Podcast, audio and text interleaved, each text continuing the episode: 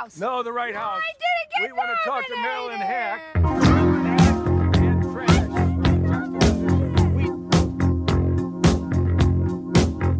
I'm from Canada Water.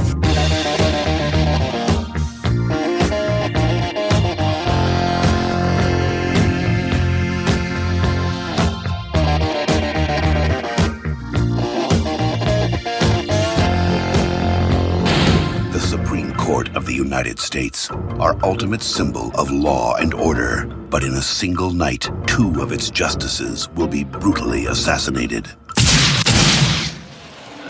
A thousand miles away in New Orleans, a lone law student has pieced together who did the killings and why, and created a document that has become known in the corridors of power as the Pelican Brief. Now, she has become a target, and the only person she can trust is an investigative journalist. Everyone I've told about the brief is dead. If this thing reaches as deep and goes as high as we think it does, these men will do anything not to be exposed. Hello and welcome to the This Had Oscar Buzz podcast, the only podcast that couldn't help but wonder whatever happened to Candace Bushnell's dick chair outfit.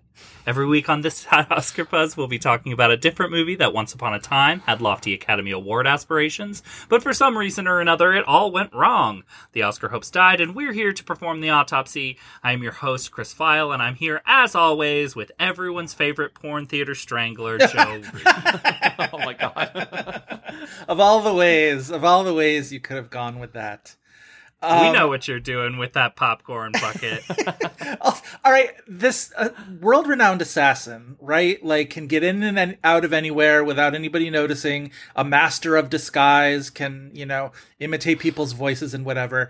And yet, I imagine the guy going into the porno theater with a full bucket of popcorn has got to be pretty conspicuous. a dirty bucket of popcorn Right? at that. There was 'cause I someone like, behind This is a bucket he brought with him. That's the other thing is he like there is somebody behind him who I guess you go on the supposition that like if you're in the porno theater like I I well I don't think that's true that nobody you don't is want to be like noticed. people what I imagine in a porno theater would probably be paying more attention to the other people because you're cruising in there as well right like I I I don't know maybe maybe we Can we just say that the I think music John Grisham has a very top level is kind of a understanding of porn. yeah. J- John Grisham is is uh, is not exactly uh, the the person I'm going to go to for porn theater accuracy, gay porn theater accuracy. Okay, yes, we'll say that. Say that. John Grisham. we said gay it. porn It's theater. been It's said. been said. Uh, once again, we are continuing our May miniseries on Entertainment Weekly's movie preview issues. As you are probably already aware, we have a guest uh, today. Uh, you know him as the co-host of Who Weekly. You will soon know, know him to be an author, returning to us for the third time. It's Bobby Finger. Welcome, Bobby. Oh, hello. I'm so glad to be back with the Pelican Brief of all movies. Like I didn't last time was like Le Divorce, right? Yes, was that the yes. last yes, one? it was last miniseries. In You know, fact, that was- yeah. You joined us for That the was a first time with chore. uh, Meet Joe Black. Micho, oh yes, meet see Micho Black was fun. Yes. Le Divorce felt like work. I had a good time doing the show, but like rewatching Pelican Brief is always a treat. I mean, and I as I told you off mic, I would have done it anyway. Cut to Chris and I. We're we're sort of trying to put this miniseries together. We're going through the various EW seasonal preview covers and like what could we possibly do? What you know fits in? What could we put up for the listener's choice? And the second Chris was like. The Pelican Brief was the holiday movie preview cover in 93. I'm like, yes, we should do it. And we got to get Bobby to guess because like you are kind of the first person I think about when I think about how much I love this movie because like you you share in my love of this movie probably more than anybody else that I know. So uh, we had to have you It's on. just, it is just, it's the perfect Yeah. 1993 vibe Yep. and aesthetic, and I could, I wish I could live inside this movie. I wish, I mean, I mean, even with all the murder, I wish I could Right. live inside this movie. I just, I just pay attention to my ignition every time I turn the, every time I turn. Absolutely. If you're if that ignition doesn't turn on the first couple tries, you get out of that car. Like that is and I'll rent my gay porn on home video. Thank you very okay? much. How about that? I will go to the internet, thank you, and be Yes. perfectly safe. So there. Yeah. Um I mean, it's become sort of a cliche to talk about the, you know, the 90s thriller for adults that doesn't get made anymore. And it's definitely true, but even some of those genres that we talk about, they don't make them anymore like this anymore. And those, a lot of those have migrated to TV. This kind of thing hasn't even migrated to TV. I think in part because you can't do this across eight episodes. You really need to, like, this movie is a long feature, but like, mm-hmm. you can't, to stretch this out more than the boundaries that are in this movie would take away the charm of this movie. Do you know? Yeah. I was listening to your Da Vinci Code episode Mm. uh, last week, and you had mentioned how much you appreciate and sort of like mm, shamefully enjoy info dumps. Yes. and I think the info dumps that happen in Pelican Brief, I mean, I'm sure we'll- we'll get to it later, but like you can't have kind of overwhelming info dumps in something that has a lot of space to breathe. Yes. Like part of the appeal of this movie is that it's so jam packed with stuff. It's it's just like so much movie and it is kind of hard to follow. The way I mean, I I know the first time I saw it I wasn't 100% on what was Oh, happening. it's The first me- hour, at least. yeah, Yeah. it took me a few times to sort of realize what exactly uh, the plot was, or at least to like have it down. It's not like it's um, very secretive, but the fact that the major uh, info dump of this movie comes from Denzel Washington's character, Greg Grantham, of course, of the Washington Post, um, playing Washington Herald, thank you very Oh, much. Oh, sorry. Did they? Did they? Is it The, the, Washington fictional Herald? Washington Herald. Uh sorry, I uh I forgot that. And and John Lithgow as um certainly not Ben Bradlee. Um even though every time I see an editor for a newspaper, I always think like it's probably Ben Bradlee from 1977 or whatever. Like um but uh the fact that that we all get all that information from him not from her telling him but him playing the recording of her telling him which i feel like is an interesting choice by pakula that you have oh, I these two major. A-list stars, and yet this information is so secret, is so you know shocking, and and you can't even say it to anybody that we can't get it directly from Julia Roberts. It's almost. I made a joke about. Um, Earlier this week on Twitter about how the Pelican Brief and The Ring are two classics in the just by watching it, the movie says you're gonna die, essentially, because Julia says Oh my god, you're everybody so. I've told about the brief is dead. is dead. the Pelican Brief is like what if the video from The Ring was a PDF? Right. And so the movie is even saying, like, we can't let Julia tell you directly or your life will be in danger. You have to get this information indirectly. We're trying we're only trying But to keep you safe by doing this. Yeah. And it's also that that shot of him listening to it. She records it, he pushes record, and then cut to him listening to it and just like brooding to Yes. it in the hotel Yes. room. It's sort of like what we were saying about how you have to ingest this information a couple of times to make sense Yeah. of it. That's what he's doing. Yes. He's listening to it again. And I like I, I didn't notice that that's kind of a clever move until, you know, the fifth or sixth viewing. It's just so it's so well It's done. absolutely- like all of it really Yeah. It's not this cheap trashy thriller. It's No. extremely good. There are things about the movie Mm-hmm. that you get from the like third, fourth, fifth, sixth viewings. I don't can't remember how many I'm on at this point. The one that struck me this time was when he's hiding out in the cabin, when Lithgow sends him like go off to your cabin and, you know, think this over and he starts to hear rustling in the woods all the while he's watching this frontline episode about uh some the Pelican Brief. is Well, it was Pelicans. was it specifically about that particular case about how there was a lawyer who had been working on it who had gotten killed who had Yes, it's the one that Darby tells him about. She says, "Well, I was just sitting at home watching Frontline," and so he gets a copy of that Right. Frontline. And- but the scene is. that is- Tony Goldwyn gets later. the later. scene is played that's right because he says fucking pbs um um which is a, a a gift that i feel like i'm surprised doesn't get uh, utilized or anything like that anytime uh i don't know uh, they take laura linney off of masterpiece or something like that and we all get mad about it. Um but wa- him watching that as he's hearing somebody rustling outdoors is kind of played just on the edge of comedy where it feels like the frontline narrator is almost doing this like little children esque like narrating of his own life. like it's almost like Stranger Than Fiction, where it's just like he heard a rustling outside the win- outside the window. Um, An episode of Frontline scored by James Horner too, I mean, because it has the music within. can the you imagine? It's so it's so the James Horner score. We're, we'll probably get to talking about it when we talk about the movie, but like Mm-hmm. the ideal legal thriller score that all of the other ones. I want to look up now who did the score for the Firm because the Firm. I also feel like these two movies in tandem, the scores for those movies have. I would always sort of describe. Uh, scores for thrillers like this as what if you pushed a piano down a flight of stairs and like this movie is 100% what i'm talking about as is the firm the firm uh, The music firm by, score is by Dave Grusin. Okay. because he's uh, or Grusin, okay. um, uh, Oscar nominated score. It's really jazzy. The firm. yes score. yes it is um and and yeah the i mean god the the parking garage chase in this movie is everything you want from this particular genre like it is this genre really is. distilled perfectly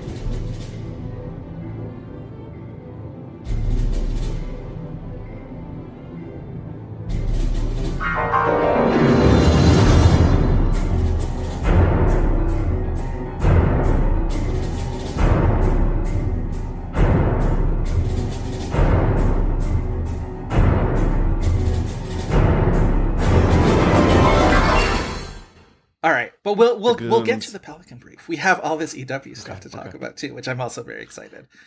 Um, okay, so yeah. this EW issue, when I was reading through it, and I sent you guys most of it, or at least the pertinent stuff about it, it Mm-hmm. almost made it seem weird that we're doing this mini series in the seasonal calendar order, and this is our earliest issue Right. because you can. I mean, like you see how they're trying to do the like the infant days of uh, their like pop perspective on you know celebrity culture Yeah. or like entertainment in general but i gotta say this was like the most raggy or sleazy Yes, issue I thought they're so, too. kind of Uh-huh. figuring it out Yes. There there was a lot of they were they were getting a lot of mileage in this issue in particular out of trying to sound insidery what like that cynical kind of insidery. I sort of made note of it after a while where I was like and not to like, you know, get overly, you know, political about it or anything, but like the sort of abled straight white male centrism of some of those write-ups was like really telling when they would talk about like heaven and earth and like does anybody does anybody want to watch this movie from the perspective of a Vietnamese woman? Uh they talk about sort of similarly when they talk about Geronimo they talk about how Philadelphia you know AIDS is not a is not a topic people are going to be willing to watch on screen. They use the word the R word twice in the span of like Uh-huh. six write-ups in the write-up for Gilbert Grape and in the write-up for A Dangerous Woman. And it's just a, a question of they hadn't gotten the EW tone of insidery but welcoming, you know?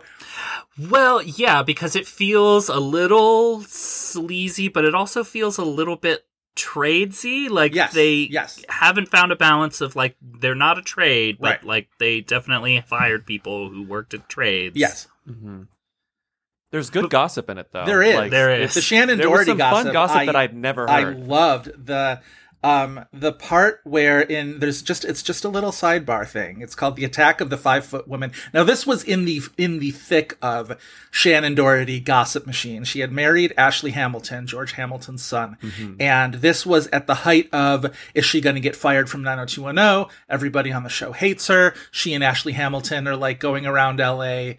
Uh, you know, acting up. And the one blurb that they have at the end of this is a quote that she told a patron at Merc Bar in New York, which was, You don't have to be bigger than the guy to beat him up. You just attract their attention, then knee them in the balls. When they're down, knee them in the face. we used to have celebrities, you guys. We really did. Like, that was amazing. there was um the there was a three bullet run. I mean, beyond just the like you said, the heaven and earth thing, where there's fully a question that's like, will America want to watch a sympathetic portrayal of Vietnamese Yes. people? It's just Yes. like it's wild. But um, there's a three bullet run in the hot sheet, and I screenshotted it. 12, 13, and 14. Oh, Mullen was on one, like, and not in a fun He way. was losing it. yeah. 12 there there are multiple jokes about a movie where Robin Williams does drag, but 12 Mrs. Doubtfire donning drag, Robin Williams becomes a ma- becomes a maid to be near his kids during a custody battle. Rue Nanny, which I was like, oh, kind of an early RuPaul Yeah. joke. 13 Bulimia, the tabloid disorder of the month. I have it, but I keep forgetting to purge. Shocking. Yeah. And then 14 Yikes. Whoopi and Ted split. He put his foot down when she wanted him to wear blackface around the house. I like don't even understand that as a joke. Well, it's the I mean I understand the reference. Right, okay, okay, Ted, okay. Ted Yes, yes, Danson yes. Right. But blackface, yes. But why is Also, that supposed the to be funny? graphic that accompanies this because there's art little uh, drawings that accompany Oh, the some of these and the graphic to that one is two hands pulling apart an oreo it's so crude and It's crass unreal. It is wildly offensive. the other one that I noted, Bobby, because I, I did the same thing as you. I noted a bunch of those, um, including a joke about like how everybody in New York City gets mugged, har har har. Like, um, Mm-hmm. but the number three one was the SATs. It's that time of year for high schoolers. If Johnny has five guns and Sally has eight bullets, how many students can they kill between them? Oh God. what? like this is, and obviously this is like pre Columbine or whatever. So like it really like school shootings were, I guess, still a thing. This is in the wake of like the Pearl Jam Jeremy video, which also gets mentioned uh, early in this thing. Um, but like even if that was the case, and like that's a terrible joke. Like that is, Yeah. holy shit, you These Ass. horrible holy shit jokes that come Yeah. after just bad jokes where Yes, it's just like yes. there's one that's like isn't it funny that Al Pacino just does the same thing all over over and over again and then it makes some horrible joke about school shootings. Jim Mullen history. Jim Mullen's monster. hot sheet Yeah. is the Urtex to pheromones drag race roast. yes. Yes, That it's it's just, just like it's- mean. You're just saying mean and horrible things that aren't funny, Yep. but because it's so bad, it's wraps back around to being. There's another sort of side thing that I wanted to mention too that is uh, not so much offensive, but just very funny. Um, it's on that same page actually as the hot sheet. They talk about uh, it's a quote from Daniel Baldwin, who at the time was on Homicide: Life on the Street, but was still basically famous for being like the fourth most famous Baldwin at that point. So the quote is, and obviously Beavis and Butthead is a very popular television show on MTV at this time. Uh, the quote is, "My brother Stephen and I want to do Beavis and Butthead. I'm Butthead and he's Beavis. Can't you see it? They'll probably get people like Dana Carvey and Robin Williams to do it. They're too old, but they're Hollywood names, and that's how this place works." Like, made me laugh. I know about the industry. Well, I was just like, that's Hollywood for you, getting incredibly successful comedians instead of Stephen and Daniel Baldwin. Those corrupt fat cats are at it again. Another thrilling insight from A Baldwin. From A Baldwin. Thank you, Baldwins. Thank you. Um, yes. I liked. I mean, no, it's not to disrespect the dead. Not that he couldn't. That not that he doesn't deserve disrespect, but I did find the on the same page the the feature about how William Hurt is in his flop arrow. Yeah, basically. really funny. Yeah. Yeah. it was pretty. funny. They did not have the Because terminology the William for Hurt flop, flop, era. era, Yeah. was like the final William Hurt era. Because Mm-hmm. he just ultimately kind of went away for a while. Well, he had he he sort of found a way to return into movies, and now I want to sort of bring up his uh his filmography again because I feel like he got that Oscar nomination for A History of Violence. History he of was Violence. in like a small role in AI, right? Where like, and that felt like this Oh right, he's the scientist. Right. Oh my god. Yeah, I just watched that movie again recently, and like every time I watch Good that movie, movie. I remember it. It's like it's better than the last time I've watched it. Like, It's mentioned in the EW. oh, it is. Yes, it is. Yes, that Kubrick was just starting. It's like Stanley oh, Kubrick will be directing it. there are a few projects that get mentioned in this that are like incredibly uh, long lead stuff or stuff that never got made. They mentioned a Paul Verhoeven movie called Crusade that he was going to make with Arnold Schwarzenegger. That like, to the best of my knowledge, was never made. Um, Joe Dante was going to do The Mummy. He never ended up uh, doing that. Um, there's a lot of that kind of stuff, but yeah, like uh, William Hurt filmography. I'm trying to think of like where it started to come back for him. I guess it is right around um, a history of violence, because then like he'll be he's not the star of anything after that, but like Syriana, the Good Shepherd, Into the Wild, he plays the dad. Um, and then once he gets that role in the MCU, he gets that kind of like nice thing of like mainstream movie that like you know I'll get into American theaters with or whatever, while doing other sort of like smaller stuff. By that point, it was television. He was on Damages. He was in. He's actually really good in Too Big to Fail, which is my favorite of the HBO current event movies. Um, which was directed by Curtis Hanson, which is why I think it's my favorite one instead of all the Jay Roach ones. Um, but he plays Henry Paulson in Too Big to Fail. So by that last sort of decade or so of his life, I think he had found a good balance. I think he had sort of emerged from uh, what EW was not forward thinking enough to call flop era, even though it was, uh, in fact, flop. I mean, it's a reminder that there was a time where he actually was a really big movie star. Yeah. Um, on top of being a really big piece of shit. three consecutive Best Actor nominations in a row, which is which is uh, pretty significant. Um, and what else was in this issue? I sort of I, I I jotted down a whole bunch of stuff because like there is.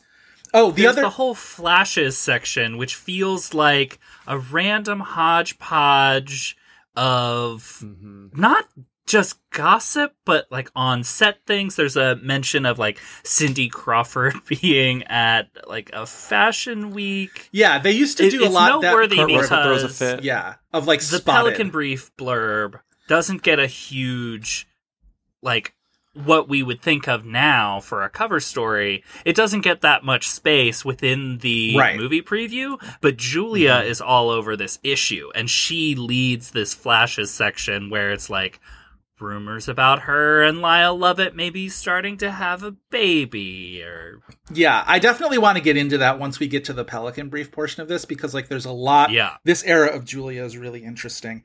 Um, they one of the news items that they drop early is uh was uh, River Phoenix had died only a month earlier? Not even. Like he had died obviously on um on halloween 1993 and this issue is dated november 19th 93 so the thing that i either never knew or had totally forgotten was that he was supposed to be in interview with a vampire as which is funny because that makes two vampire chronicles movies that had major stars die before uh, the movie came out. Obviously, wow. Aaliyah Yeah. had been had filmed Queen of the Damned, um, but by the time that movie came out, she was dead. Um, but that they had to scramble to recast River Phoenix, and the men, the names they mention, Christian Slater, who eventually gets the role, and I think everybody can agree is kind of the part of Interview with the Vampire everybody forgets. Um, yeah. uh, Stephen Dorff, which is an interesting uh, to think of in terms of like where he was in his career at the time, and then Leonardo DiCaprio, who at this point hadn't even Gilbert Grape hadn't even come out yet, so he hadn't even gotten his first Oscar nomination then. And I'm just imagining if there was a movie now that had in 1994 Brad Pitt, Tom Cruise, and Leonardo DiCaprio all at the same time. Uh, we'd never stop talking about it. Like, and the fact that they would be in service of an Anne Rice, like queer, queer toned vampire movie directed by Neil Jordan, like, it's already an amazing. We'd movie, have to do a- but like exponentially more so if Leonardo DiCaprio's in that movie as well. You have to Does do a it- lot of muting on Twitter. Yeah, yes. Okay, does anybody remember who the interviewer is interviewing for? Is he a news reporter or something? Because all of these oh. actors at that time would be babies. What is this interview for? A term paper? Well, Christian Slater at least played like a little bit older. Like you're right, DiCaprio would have been like really felt really really young and yes it would have been like my college paper wants me to interview this guy everybody thinks is a vampire and uh, i'll get extra credit Yeah, his Harvard application essay or something. Uh, I can't imagine it's a real newspaper or a real publication, an interview with a vampire, just because everything about that feels very is so historical fiction. Anyway, the Wik- Wikipedia uh, write up doesn't describe it, but anyway, um, yes, Leonardo DiCaprio would have literally been like my my eighth grade class uh, news report uh, needs me to ask you about what was it like So, Mr. Lestat, um, what a scoop, though, for for a young journalist. Though it really would uh, uh, rocket you to fame. So yes. Um, can we talk about the Macaulay Culkin article, which Yeah. obviously Yeah. we all know that Macaulay Culkin's uh, father had this like awful reputation or whatever, and I think now we know it in more of an abstract way. Reading the specifics of it, I really was like, "This fucking guy." I must have said that like three or four times. Where like people must have absolutely despised this guy, and clearly you can tell Yeah. because like it's there in the in the write up. I didn't know the I didn't know most of this. Like Yeah. I, again, I uh, like you said, I only knew him as kind of an annoying bad stage Right. dad broadly, Right. but Mhm. like he almost torpedoed Home Alone too. That shocked Yeah. me and it made me he strong armed his daughter into the good son.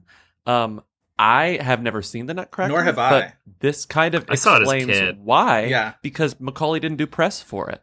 So it's like I just never. I remember seeing the Nutcracker like trailer on a VHS that we had. It was at the front of one of them. Yeah. but I never had any. It sort of existed to me as this weird anomaly, like something that I never knew existed until it appeared on the trailer for. I mean, on the VHS for some movie. Yeah. But then I love the story. I love where it was like he might even jeopardize Richie Rich. Yes. I love that. That was another movie that Oh, was in no. development then, and just like not Richie Rich, not not this movie we've been waiting for. Our our comic Mm-hmm. book uh, movie of our dreams, Richie Rich. Yeah.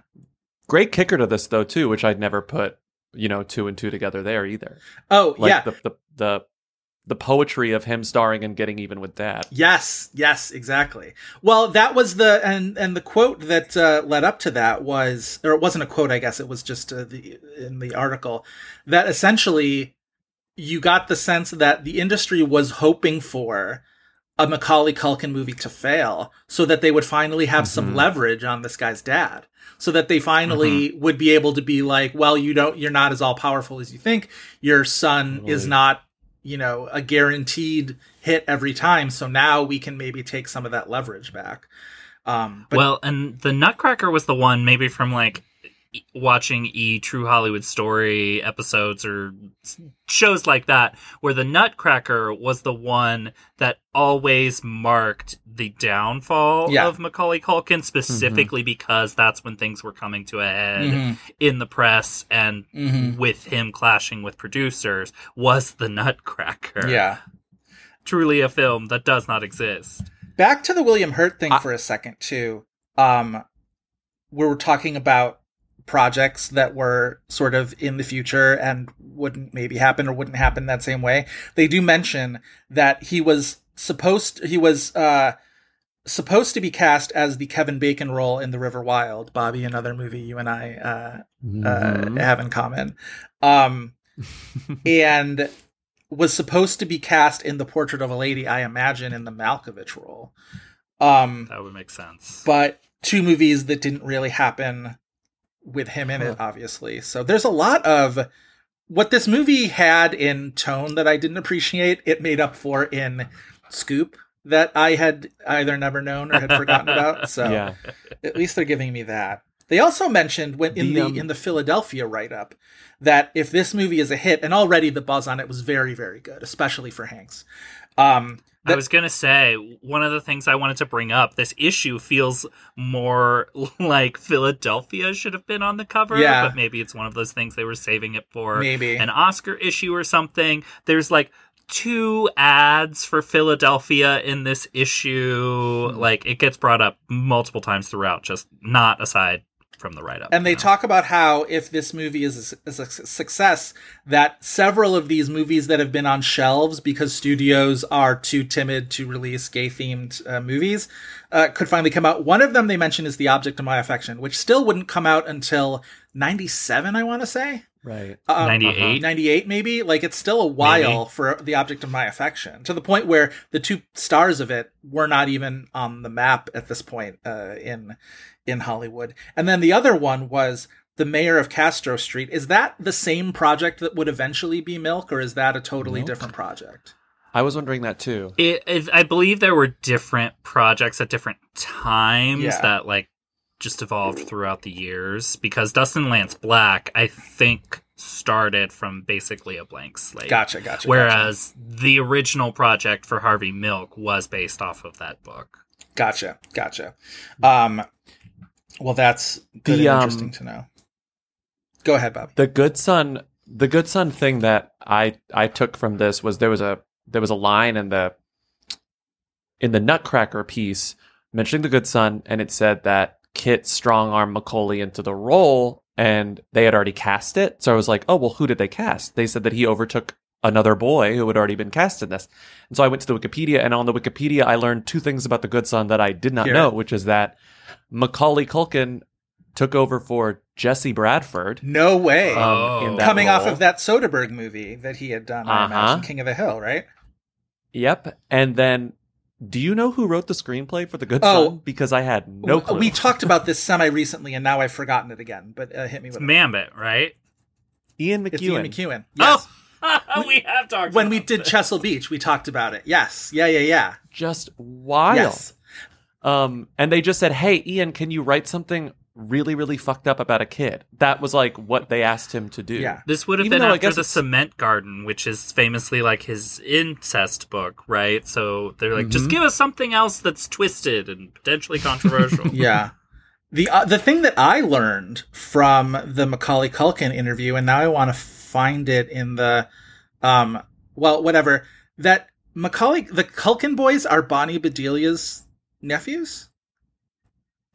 I think Oh, I, I didn't that. realize that either. I yeah. never knew I that. that They either. mentioned it somewhere. I'm trying to now scan it for uh for her name. but um that was a that was a fact that I never knew. I guess um I don't know. I don't know if it changes anything about my view of Hollywood, but uh always glad I'm always voracious for who's related to who stuff in Hollywood that I've never known before. So this is always Yeah. good for me. The thing I learned from the Macaulay Culkin piece is that The Good Son isn't the only movie where he says "Don't fuck with me." He says it in The Nutcracker as well. That's how they lead the Nutcracker. That's how he leads it Yeah. up. What a strange decision he pirouettes that nutcracker. directly towards the camera, looks into it, and says, "Don't fuck with me."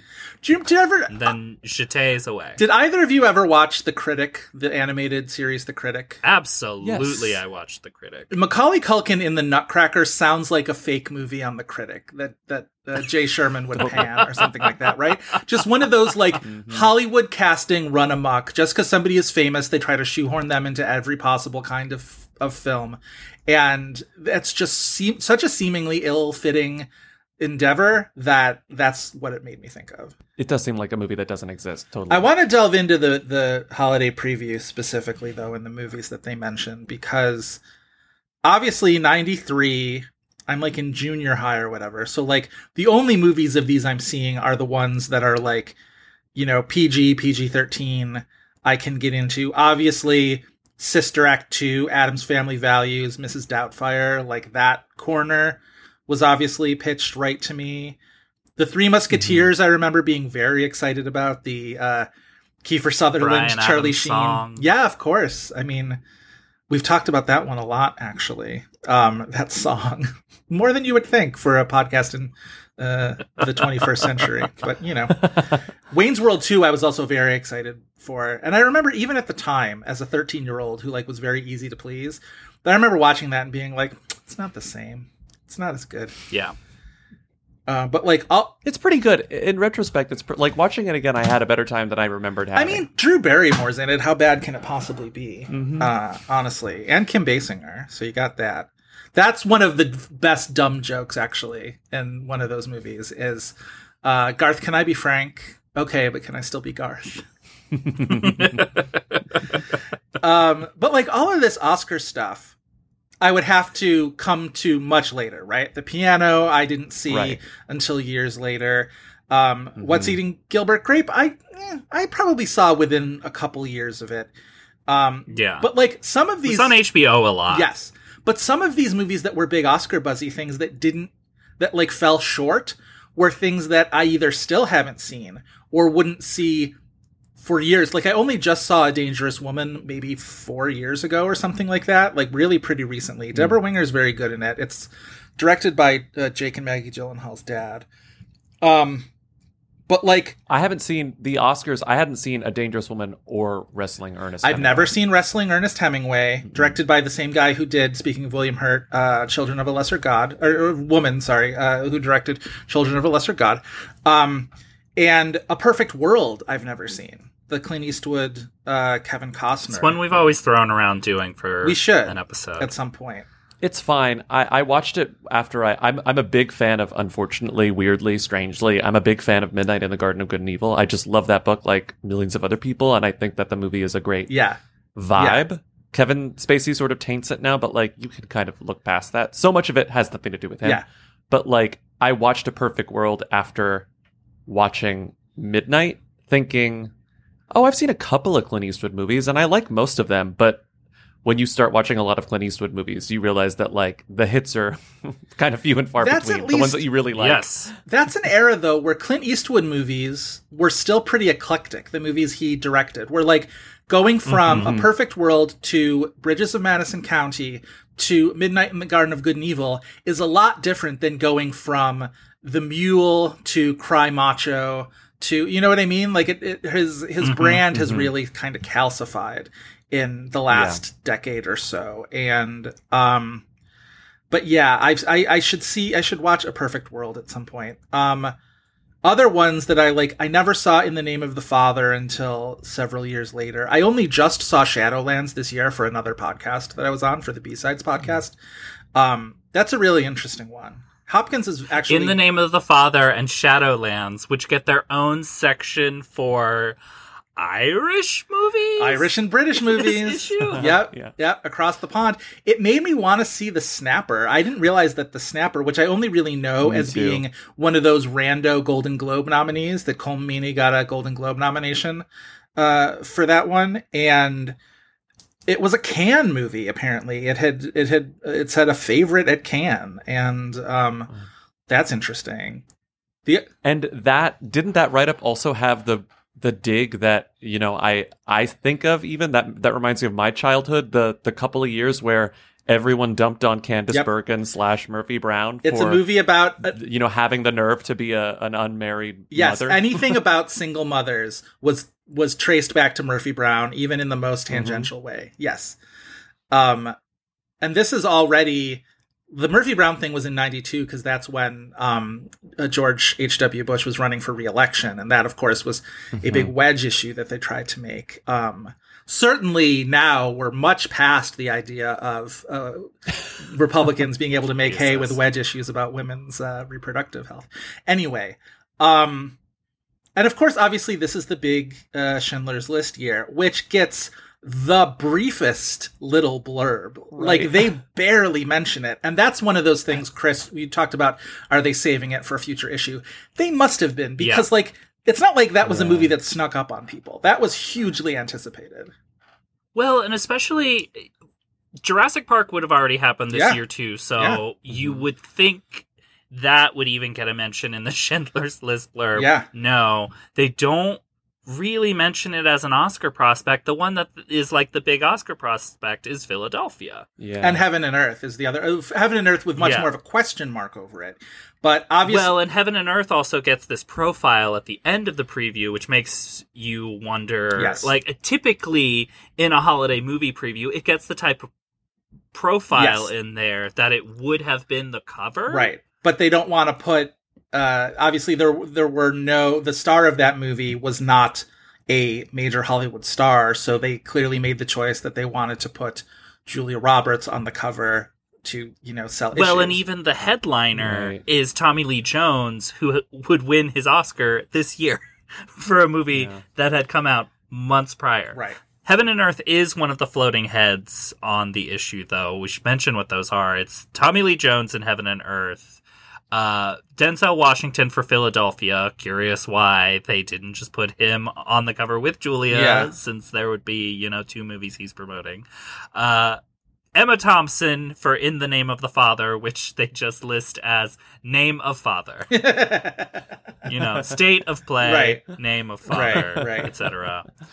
Uh, Johnny Depp for What's Eating Gilbert Grape, the aforementioned Macaulay Culkin in The Nutcracker. Uh, is this Jason Priestley for Geronimo? it's got to be jason patric Jason Patric, same thing. Uh, Just ask Julia Roberts at the time. She would tell you. Yeah. yes, don't ask Julia Roberts. oh my god. that was I, that's one of the first tabloid stories that I remember. Like that I that I remember even hearing about was Julia Roberts Running off with uh, Jason. running off with Jason Patric three days before her uh, wedding to Kiefer Sutherland, and that was such big. That was news. this year. Yeah. Yes. Well, Year I we're mean, talking about. God, like the and then the the fact that no, because the the the wedding that didn't happen Oh, no, was that was ninety one. 91. She That married was Lyle Lovett in ninety three, but In like 93. the intense fascination with Julia Roberts' love life was um obviously such a big thing. I want to sort of go through very Yeah. briefly though the movies that only get a scant mention in the also also rans essentially. One of which is Six Degrees of Separation, one of my favorite movies from 1993.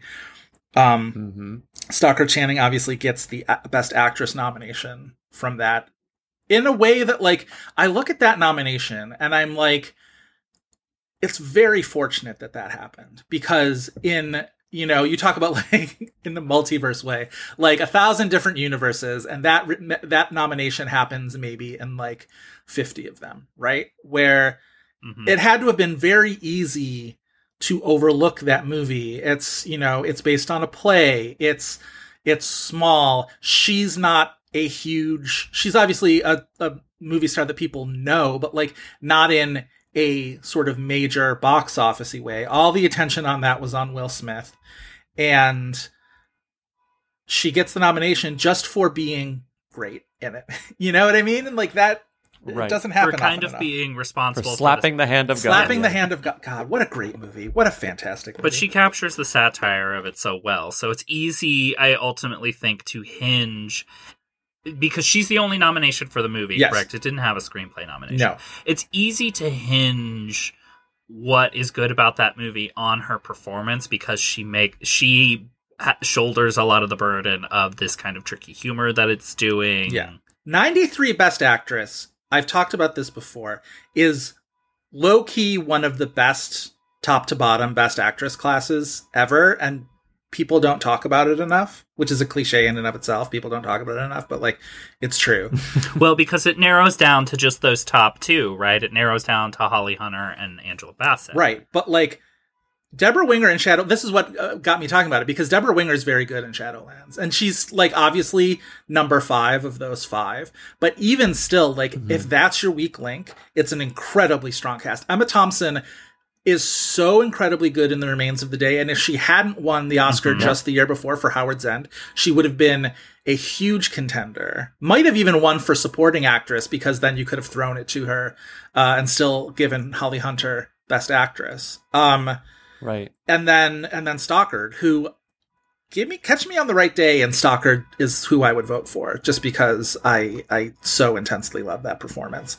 Um, And wasn't that Tina Turner? Isn't Yeah, that Angela Bassett for Tina Bassett Turner. is Tina Yeah. Turner the same Yep. year. Like that's that's a stacked yeah, nomination list. yeah, and people sort of I've never seen Shadowland, so I can't speak to Debra Winger, unfortunately. she's good. Hopkins is sort of the standout in that, but like uh, Debra Winger plays Playing C.S. Lewis or something. He plays C.S. Lewis, and she plays this um, uh, Jewish American uh, poet who meets him sort of uh, later in life, and they marry, and she uh, gets sick and dies, and her son is played by.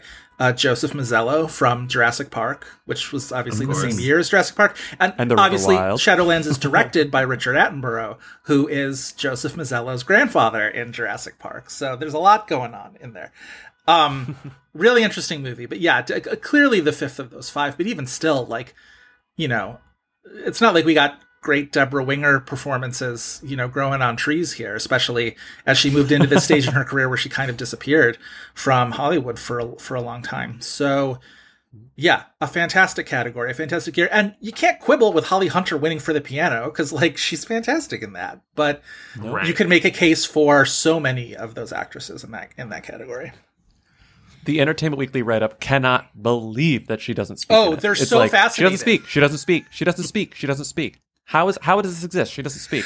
But like you know, you can tell they've they've seen the Right, movie. right. like, Like- the person who's writing this has seen the movie and knows that it's effective. Yes. But um, yeah, the tone of it again, you know, very uh, straight white abled male uh, tone of just like me step out of my comfort zone, step out of my Yeah. uh, sphere of experience uh, at a movie.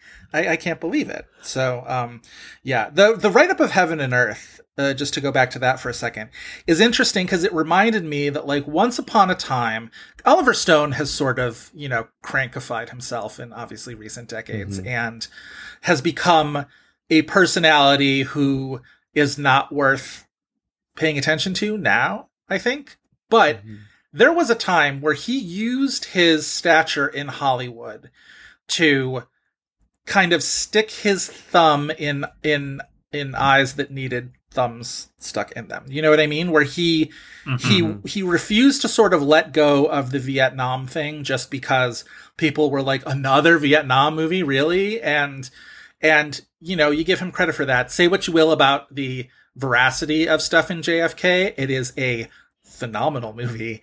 And and he sort of his his consistent stance against sort of institutional uh, government action against you know regular people. However fantastically that would uh, sort of express itself was i think admirable for a very long stretch. Yeah. it's weird to be the guy sticking Heaven up for oliver stone because he does seem like such a kind of like objectively person you wouldn't want to be stuck in an elevator with to put that mildly. Um but Oh yeah. uh yeah he was this was this was a very interesting era for him it got zero Oscar nominations, right? Like Zero. that, and it barely made any money or something. yeah it, Yeah. it yes it uh to call it a flop is tough because like the reviews weren't bad but um it did not make the impact that i think uh it could have chris i imagine you want to talk about we're back a dinosaur story was so happy to see that under a section called Child's Christmas, alongside, again, the aforementioned Nutcracker, Batman Mask of the Phantasm, and the Oscar nominated Beethoven's second. But yes, score we're back at Dinosaur wait Story. beethoven's second a score Song? nominee How Was dare you? Original song nominee, Yeah, The Day I great Fall in. Love. right randy newman Great song. No, Dolly Parton. Dolly Parton and, oh my god, um, why did I want to say Cleveland Derricks? Um, i'm totally unfamiliar Hold, with this i have Who to is- admit yeah, who is the guy? It's like a very like throaty voice, booming male male voice.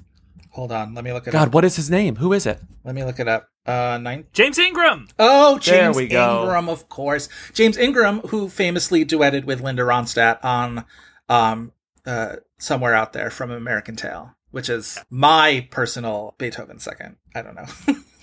it's such a jarring song if you listen to it on its own because it's this very early 90s sweeping ballad Sure. and it fucking rules and then all of a sudden Dolly Parton says roll over Beethoven and it's like oh this is this is how we tied this That's very uh, uh, Dolly Parton, too. They did both perform that on the Oscars. That year, they got pretty much all of the original artists to perform. Like Bruce Springsteen performed Streets of Philadelphia, Neil Young performed the other song from Philadelphia, which is just called Philadelphia.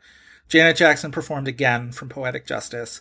Dolly Parton and James Ingram performed The Day I Fall in Love. Um, Keith Carradine performed A Wink and a Smile from Sleepless in Seattle, which I imagine was Eh? I don't know who was on the Sleepless in Seattle uh, soundtrack. I imagine it's not Keith Carradine, but maybe that's the exception. And then the thing I totally forgot, um, Bernadette Peters performed "Putting It Together" from Sunday in the Park with George during the opening number of the 1993 Oscars. Why not? I want to find that. Ooh. I want to track that down. Getting writers to rewrite it, getting the cameramen to light it, hiring designers to design it, editors to tighten and refine it, carpenters and stagehands to construct it, certified accountants to deduct it, technical magicians to enhance it, and of course the money to finance it. Anything else from this issue before we move on to the Pelican Brief of it all? Uh, I mean, another movie that could I, you understand. It's interesting reading how the piano was positioned, and of course, like you brought up the, uh, the straight white able-bodied male perspective of a lot of this issue, but um, it's this kind of thing where they're selling it really hard. But there is an interview with Jane Campion done by Anne Thompson in this issue, Yes, yeah. It's a good next to yeah. an A review of the piano. Anne Thompson and Jeff Wells both writing for EW in this particular issue feels like um I don't know, like not a. I don't want to paint Anne Thompson with the dark cloud brush of Jeff Wells, but like I don't know, like I don't. It's it's it's something. How would you describe that, Chris? How would you describe the feelings that that uh, instills in you? Uh, at least Jeff Wells writing about the death of River Phoenix feels icky. Yeah, I mean, he's an icky he's an icky person. What's interesting is he's not on the masthead. I don't think. No, I couldn't. I could not find him on the masthead. Interesting. Um, Anne Thompson is on the masthead. Mark Harris obviously was majorly involved with uh, Entertainment Weekly at this time. Uh, Ty Burr is the other uh, film critic alongside Owen Gleiberman. Owen Gleiberman, by the way, who was even for Owen pretty fucking grumpy in this particular month of the year, giving uh, Ruby in Paradise a C plus, giving Tim Burton's The Nightmare Before Christmas a C. Oh yeah. Like at least he loved the piano. he did love the know? piano. Gave Fearless a B, which I guess isn't a bad grade, but like I think Peter Weir's Fearless is a fantastic movie.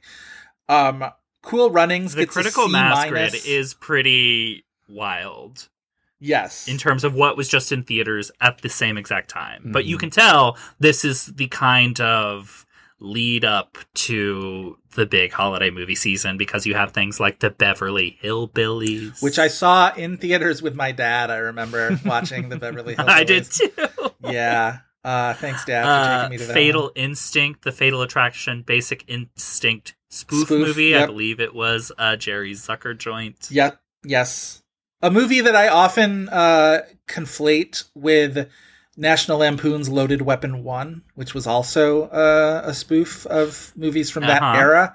Obviously, slightly different genre spoof, but um, yeah, Flesh and Bone got really decimated in a way that I don't remember that being the case. I feel like that movie, at least, is maybe remembered a little bit better. Or maybe just the Gwyneth. Paltrow performance in that is remembered a little bit better. That was sort of that one where she became famous, and people were like, "You forget she had that small part in Flesh and Bone," which I did because I never saw that movie. There's a holiday shopping guide that gets way too much print space, which I really only included to just be like, can you fucking believe that we used to do holiday shopping guides? And like, it's almost like they try to make it this like comedy piece a little bit of like what you're going to shop for random And cousins videos. and such. But it takes up so much space in this issue. Schindler's and it's List gets 50 words, and Holiday Shopping Guide gets three pages. It is, uh, it's really something else.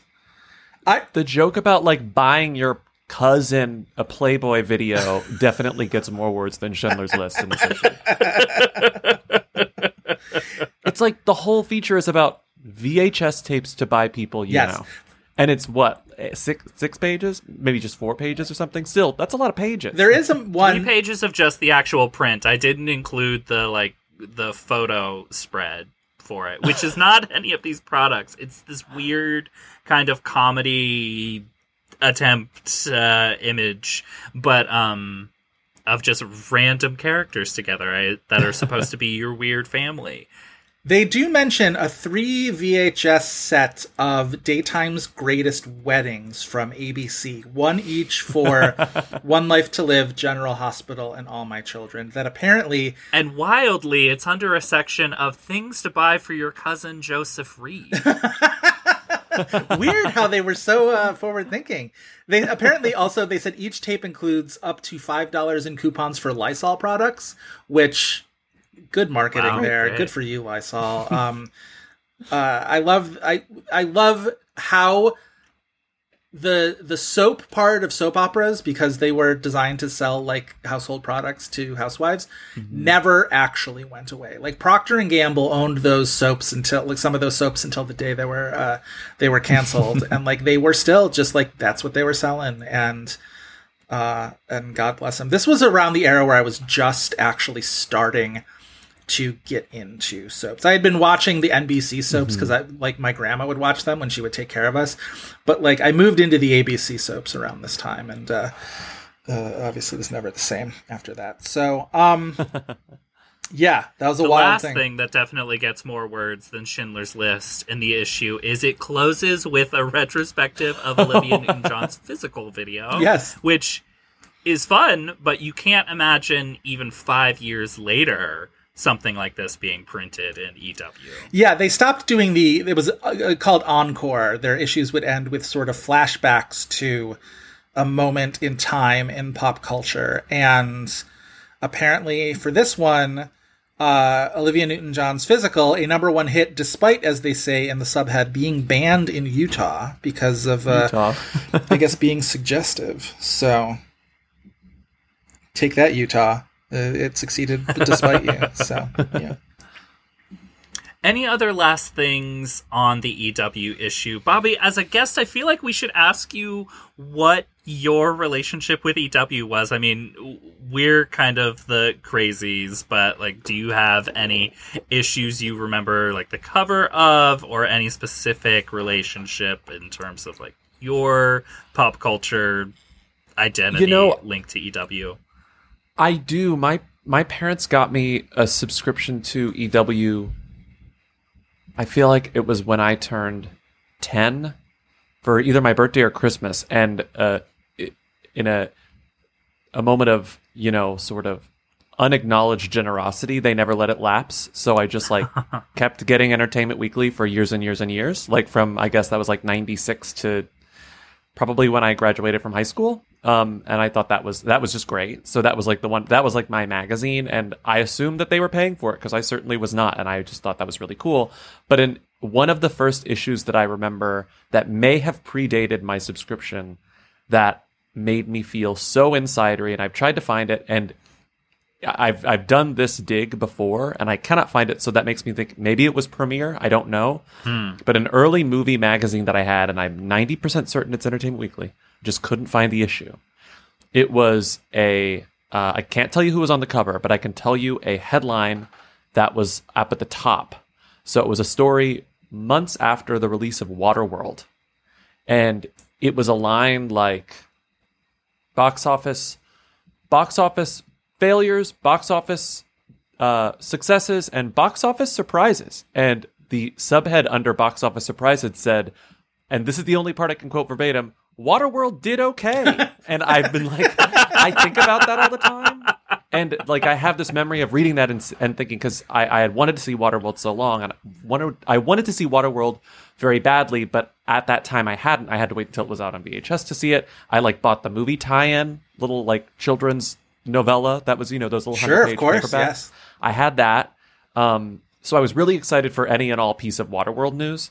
And I remember seeing that and thinking like, oh, good, I'm happy for Waterworld. like I, I never saw it, but I was very happy that Waterworld quote did okay.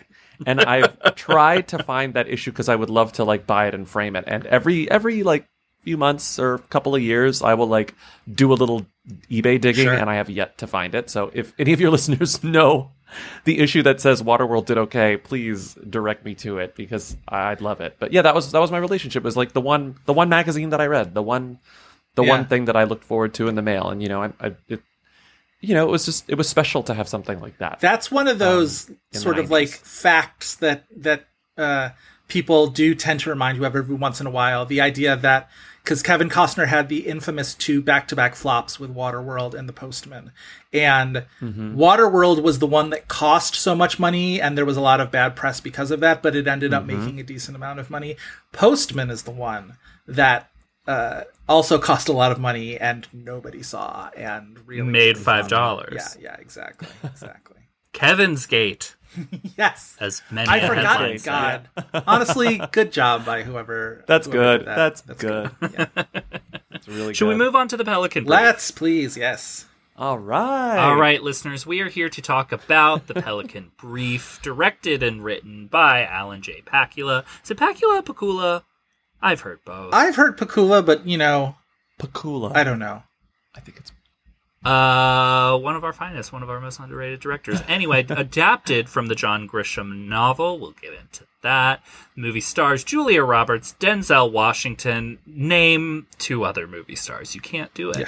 Uh, Sam Shepard, Tony Goldwyn, John Heard, Anthony Heald, John Lithgow, Robert Culp, and baby Cynthia Nixon. Movie opened wide December 17th, 1993. The rare So- uh, John Heard, Anthony Heald double. You really, uh, you, not every movie has that, and and and we did. I'll, I want to talk about after obviously we do the plot description, the the character actor bonanza in this because it is it is really something. I mean, at this point, Tony Goldwyn is kind of a character actor. Ghost had already Oh, yeah. happened, but you know. Also, you didn't uh, include, but the obviously, same character and Ghost. Uh, Stan- Stanley Tucci, Chris, you did leave out. And- Oh yes, Stanley Tucci, of course, silent uh, murderer, expert at giving you know John Heard's voice, um, And in a special appearance credit that uh, comes right before and John Lithgow, uh, special appearance by Hume Hume, Cronyn. Hume Cronyn, which is I do love a, a, a an odd credit like that. So that's good. bring back special appearance by Exactly. And introducing, come on, let's do it. Exactly. Uh, Bobby, as our guest, you are tasked with giving a So 60 nervous. second plot description.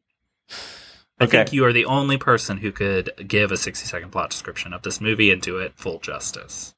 So no Okay, pressure. I I did some I didn't I didn't rehearse enough last time and I regretted it. So I told myself if I ever get asked to do this again, I'm gonna like kick ass. So I I really did I really did try to get this down. So I, I hope I I hope I got it. I hope I don't disappoint you too.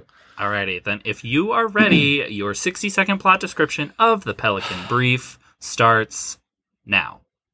Stanley Tucci is a sexy assassin who kills two Supreme Court justices in a single evening. The president and his chief of staff are the Sultan of Agrabah and Jafar. Meanwhile, in New Orleans, a law student with amazing hair named Darby Shaw is impressing is impressing her professor Thomas Callahan in the classroom and in the bedroom. But after she gives Callahan a brief she wrote detailing her theory as to why the justices were murdered, he blows up in a car bomb that was meant for her too. The only people she can trust now are Cynthia Nixon and Kevin McAllister's dad. But Khamel kills Kevin McAllister's dad's and, and assumes his identity via pillow and a red hat in order to kill Darby, then bangs some unnamed assassin, kills Khamel, and leaves Darby covered in blood. And also, there 30 are still more goons. More traumatized than ever, the only person she can trust is America's best journalist, Gray Grantham, a SCOTUS reporter who has been trying to figure out why Jake Weber keeps calling him. At this point, we finally figure out what the Pelican Brief says, which is essentially an oil baron named Mattiece did it. And that's why Jake Weber has been calling Gary, but oops, he's dead now. And Darby and Gary do a bunch of movie journalism and cosplay to get into a safety deposit box for for the proof, but not before a goon accidentally crashes into his own car bomb. Then, then Gary, now that Gary and Darby have proof, the CIA is like, I'm happy for you though, or sorry that happened. They let Darby take the CIA jet anywhere and live in secret while the heat dies down. And once Gary becomes the most famous journalist in the country, he flirts with her live via satellite. The end. Fantastic. I think that's the closest to 60 seconds that anybody's done. That was a little plot over, description right? In many a months on this show. Okay, first of all, the Sultan of Agrabah and, and Jafar made me uh, fall out of my chair. That was fantastic. I, I, I, tr- I stifle. I do like at some point you just sort of started calling him Gary instead of Gray, which also um Oh God, it's It's Gray. phenomenal. No, oh my God, it's because I actually wrote the wrong. I wrote it as Gary after the right Gray. That's so disrespectful to two of the best names ever written, Darby Shaw and Gray. damn Grantham. autocorrect. You are disrespectful to Oh. uh to to Gray. Yeah, it, it- it- two fantastic movie names is absolutely right. Like I love those. names. those names don't exist in nature and we're happy that they exist uh on film. Bobby, uh one of the things that you mention in uh, that you added to our uh outline when we talk about what EW mentioned about the Pelican Brief was in their write up, they call Darby Shaw, the character that Julia Roberts plays, a computer whiz. And that's why she was able to figure this out. Categorically untrue. The whole point Is it because Yes. every production still of this movie features Was her at the Julia Roberts computer. at a I think computer? so, and I think probably That's- the trailer Chris, as well. That was She's not a computer. That's what I thought, too. She's just a No, law student, guys. It's just her law student uh, knowledge that's uh, that that empowers her to do this. Anyone could do this, which I guess you know maybe this did give rise to the uh, armchair conspiracy theorist between this and the Da Vinci Code. We're really uh, uh, I don't know. We're re- really feeding into that uh, and whatever. But yeah, she's not a computer whiz. She's just a law student with uh, you know a good way of of charming librarians and whatnot. So right. she The tech whiz is Denzel Washington. I still don't know what he did with that phone number when he like when he types in some numbers after uh Garcia calls and hangs up, Right. and then he just like types in some numbers and goes, "Gotcha." And it's like, I don't know what you did, but you sold okay it. and yet and i'm not going to be here like i don't want to nitpick everything from this movie because like obviously it's a 90s legal thriller there are ways to nitpick the Mm-hmm. the the facts of this but like the fact that he's able to do that with garcia's phone number right and yet it takes him to the second call with darby to get her to tell him the name of the man who was killed in the car bomb, Thomas Callahan. How many car bombings happened in the United States in 1993 that Greg couldn't just like search and like look around and find out when when a car bombing happened within the last few days? Like that is not I mean, tough information. I don't know. I think the Pelican Brief exists in a universe where car bombings happen. Yeah, well, that's true. In the Grisham universe, I imagine that, that yes. Like, I think there's a couple in every major Yeah. city. The other, the other, in this the other nitpick I have with this, and this goes to the heart of one of my favorite things about the movie. So this is not a complaint. I would not have wanted this changed, but at the end of the movie, when um the the whatever Sunday morning news guy is talking to uh, Gray Grantham and saying that people are saying that uh, Darby Shaw from this article is is somebody that you've just made up. Some people are saying, much like Deep Throat, that she doesn't exist. It's like Darby Shaw was registered as a student at Tulane, guys. Like Darby Shaw had people who knew her and were in class with her. They probably were all gossiping about her because she was sleeping with their law professor. Like people know that Darby Shaw existed. What are you talking about? That's it, uh, amazing to me. It leads to that fantastic line where he says, uh, you know, Darby Shaw seems too good to be true. Well, she almost is. So like She almost I would is. accept any degree of nonsense to get to that point, but nonsense it is, mm-hmm. I will say. Like, does Darby Shaw exist? Yes, motherfucker. Like, call it The CIA is Get Cynthia Nixon on Get- 60 Minutes. Exactly. The, Yes. the CIA people uh, got rid of her records. No, it, he, she doesn't exist. She's hard to find. I, I, I get it. The CIA They is killed trying to hide every her. one of her class. Everyone I've told about Darby Shaw is dead. Yes. Um, Cynthia Nixon as Alice, by the way, who is probably dead by the end of that because Julia Robert Darby puts her in so much Oh, danger. totally. She uses her name on a on a phone call that was probably being tapped. She meets her at that laundromat that is so easy for them to Mm-hmm. find her that that frat douche is able to like just follow her into a Bourbon Street bar slash laundromat. I don't know what you know that whole situation is. Like clearly by He was a by the end of that movie, they have killed Cynthia Nixon off screen. Like she is absolutely. It absolutely. did dead. make me think, like, they're not actually that good of friends. This was just like an okay friend. She's like, this is a trustworthy person, but I know they would kill my best friend. Well, I can't talk to She's them. the one who's gossiping about her sleeping with the law professor behind her back. So yeah, probably. true. Yeah, yeah, yeah. Yeah, yeah. Can I I, love- just I mean- say why I think Pelican Brief, i and Joe, this will come as no surprise to you, why I think it is excellent cinema? Why? Because it is secretly friendship cinema. That is It is true. about two people who become friends over the course of the movie. Although somewhat controversially so, because there was, I believe in the book, there is more of a romantic overtone to the characters. Bobby, correct Yeah. me if I'm wrong. I the only John Grisham novel I've read is The Client. That was like a, a pandemic activity. Oh, the client's Um, a good book. because I'd never seen the movie, and so I read the book and then I watched the movie. But I love the Pelican Brief ending so much that I went to Google Books. Thank God they had the final few pages on Google Books because I wanted to see how the book Yeah. ends, and it ends with her explicitly in, I believe, the Caribbean. It names where she is, and um, Gray visits her. Yeah. and it's explicitly romantic and he says i missed you and she says how long will you stay and he says i don't know a couple of weeks maybe a year it's up to you she says how about a month he says i can do a month and she says let's take it a month at a time and he says perfect Yeah. and that's how it ends so it's like What? they are in a in a romantic relationship or there's tension in And the so the controversy was, well, did the movie then remove that element because they were skittish about having an interracial romance at the center of their big popcorn legal thriller? Which I could also see Pakula just being like, it's better if it is friendship cinema. It's- so, and if we take out that element, is- but no this was a this was a denzel this was a denzel uh cut oh, interesting. he he spoke about this there's like a there was a, a newsweek writer wrote a book like in the early 2000s or the mid-aughts and in it she tells the story that had never been told before where denzel asked them to cut there's a scene when they kiss and he asked them to cut it because he had said you know my black women audiences are disrespected in american movies and like my fan base is black women so i don't want to kiss julia roberts because that would disrespect you know the people that have given me a career and it was in um God, I pulled up the.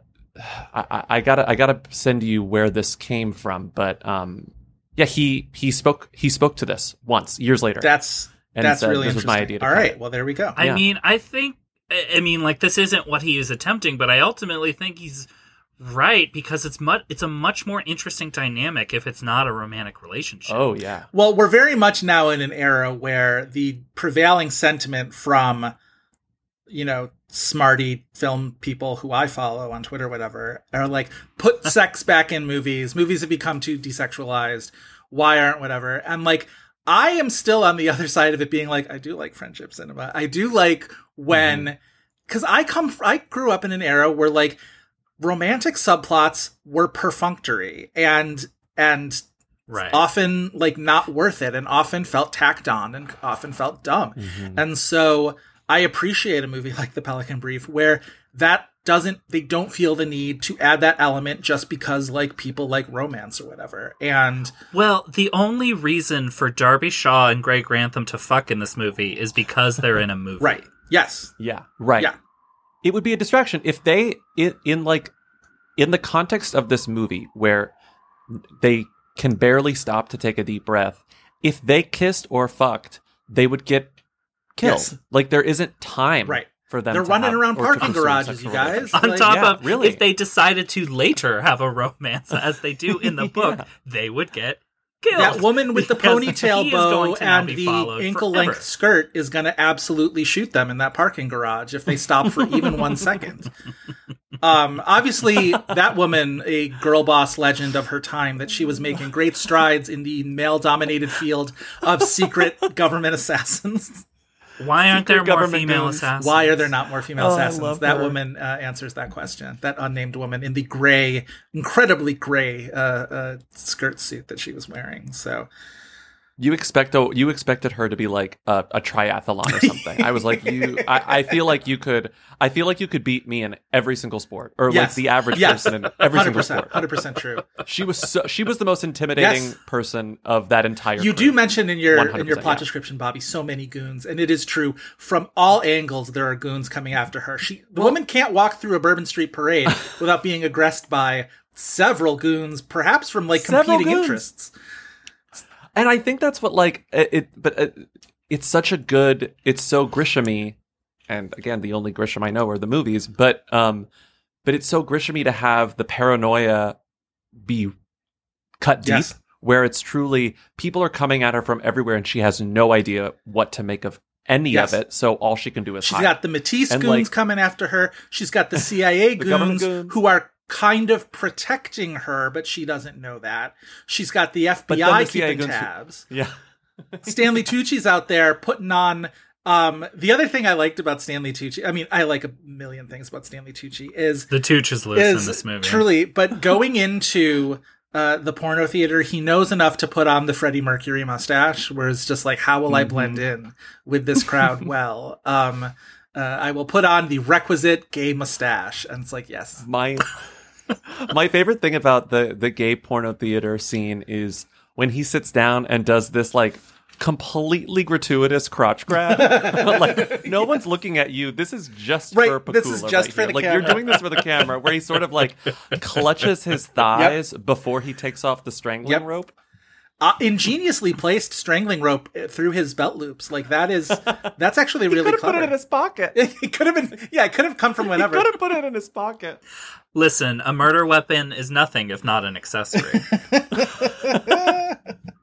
The uh, uh, so Ah. many things though about like uh, so the assassination of the dad from Home Alone, which um uh, Mm-hmm. poor John Heard in this, who like poor John Heard, who like his relative tubbiness is made the point of several conversations and several uh, uh plot uh, plot elements in this, where he makes the self-deprecating joke uh, when he's on the phone with Darby, it. And then Stanley Tucci has to put a pillow under his shirt to proxim- approximately uh, uh, imitate him, which is, uh, I'm going to say rude, almost as rude as being assassinated to the strains of the ABC sitcom Coach, which is how he Oh my god, uh, yes. dies. Which I um, Covered in I'm not going to be ashamed to say that I recognized that before they even showed it on television. That I could hear. I'm like, what show is he watching? Why is that? And then I'm like, it's Craig T. Nelson. It's Coach. Um, and then they did like the Mm-hmm. little like between scenes music, and I'm like, yeah, it's definitely Coach. So Jerry Van Dyke covered. Jerry Van. Dyke just covered in John Heard's blood in this movie. But like this movie gives you elements like that. Like I also watched after I watched the Pelican Brief, um, Outbreak was on television. Outbreak, a far not as mm. good movie, but also a very mm-hmm. watchable movie. And mm-hmm. Outbreak is another one of those movies that like you didn't need to give us this much, but I'm happy. They throw in so many weird little subplots. There's the like third tier um, military guy who Donald Sutherland berates throughout the whole thing, who then finally gets to arrest him at the end. No need for that to be in there, and yet that's an element in there. Patrick Dempsey shows up with the dangly gay earring, um, and like has a whole. He's patient zero. He's isn't he, patient zero, and he's got a whole subplot where he's like a rare animal smuggler dealer that he like pays off these guys off of these like steamer ships that come in from Asia Mm-hmm. and then sells them to just like pet shops or whatever, and that's how it happens. There's just there's just quite a bit of stuff happening in Outbreak, and I Yeah. appreciate that. And like the Pelican Brief has that a little bit too, where it just gives you these sort of moments of character stuff. The fact that like you get that multiple scenes with Denzel Washington has his little White House informant who is the butler, um, not Forest Whitaker, Mm-hmm. but like not not Forest Whitaker uh, in the butler, like perhaps uh, a similar uh, role. Ferreting out information I love those to scenes. Gray and like their little coffee shop or whatever, which is a great little um a great little touch. It's also interesting that we see Gray sort of operating within Washington. This movie is not explicitly about race at all, and yet multiple informants that he gets are also black people, and it feels like there is a oh well like these people know that Gray is somebody that they can trust with you know telling sensitive information to and like Right. that feels like an, at least something that Pakula has within his visual language of the movie which I Yeah. think is cool. And I think, and I love the the stuff with that. Um, the you know the guy in the White House who is his source because there's there's at least one line of dialogue after that second meeting at the metro station where I think it's Tony Goldwyn. It's one of the White House idiots who's saying, "Oh, this was leaked." Yeah. and they're like, "It was probably this," and so it's like just the line where it's like. He's so good at it that no one is even Yes. no one is guessing where the source is How coming does he from. get That's his how good? Gray is. Yeah. The other uh, little piece of ephemera that I really appreciated was the scene where Darby goes into that um, uh, rehab facility to talk to the guy who knew um, Jake Weber. And he's this like super cute, like young, like pie. incredibly hot. and they have this very kind of like sort of sweetly flirty scene together where it could like conceivably be in another Julia Roberts movie, kind of like a meet cute. And he talks about like, I thought I was dreaming, but I wouldn't be that lucky to have that good of a dream and like that kind of a thing. And it's just dorky and kind of sweet. And then he covers for her when the the hospital administrator thinks she's snooping and pretends she's his sister. And like that's the kind of thing that like that's what a two hour and 15 minute movie gives you like time to i guess do that. But mm-hmm. like pakula makes the most of it and makes it feel you know lived in and quirky and specific. And i like that. I I love that scene when Denzel is looking up at her and then he says it's a, it's a line that I've seen this movie 25 times, 30 times and I've never noticed how funny it is that Denzel goes great architecture when he's talking to the administrator because he's making eye contact with Julia and can't let him know Yeah. that. Like that got a laugh out of me this Yeah. time.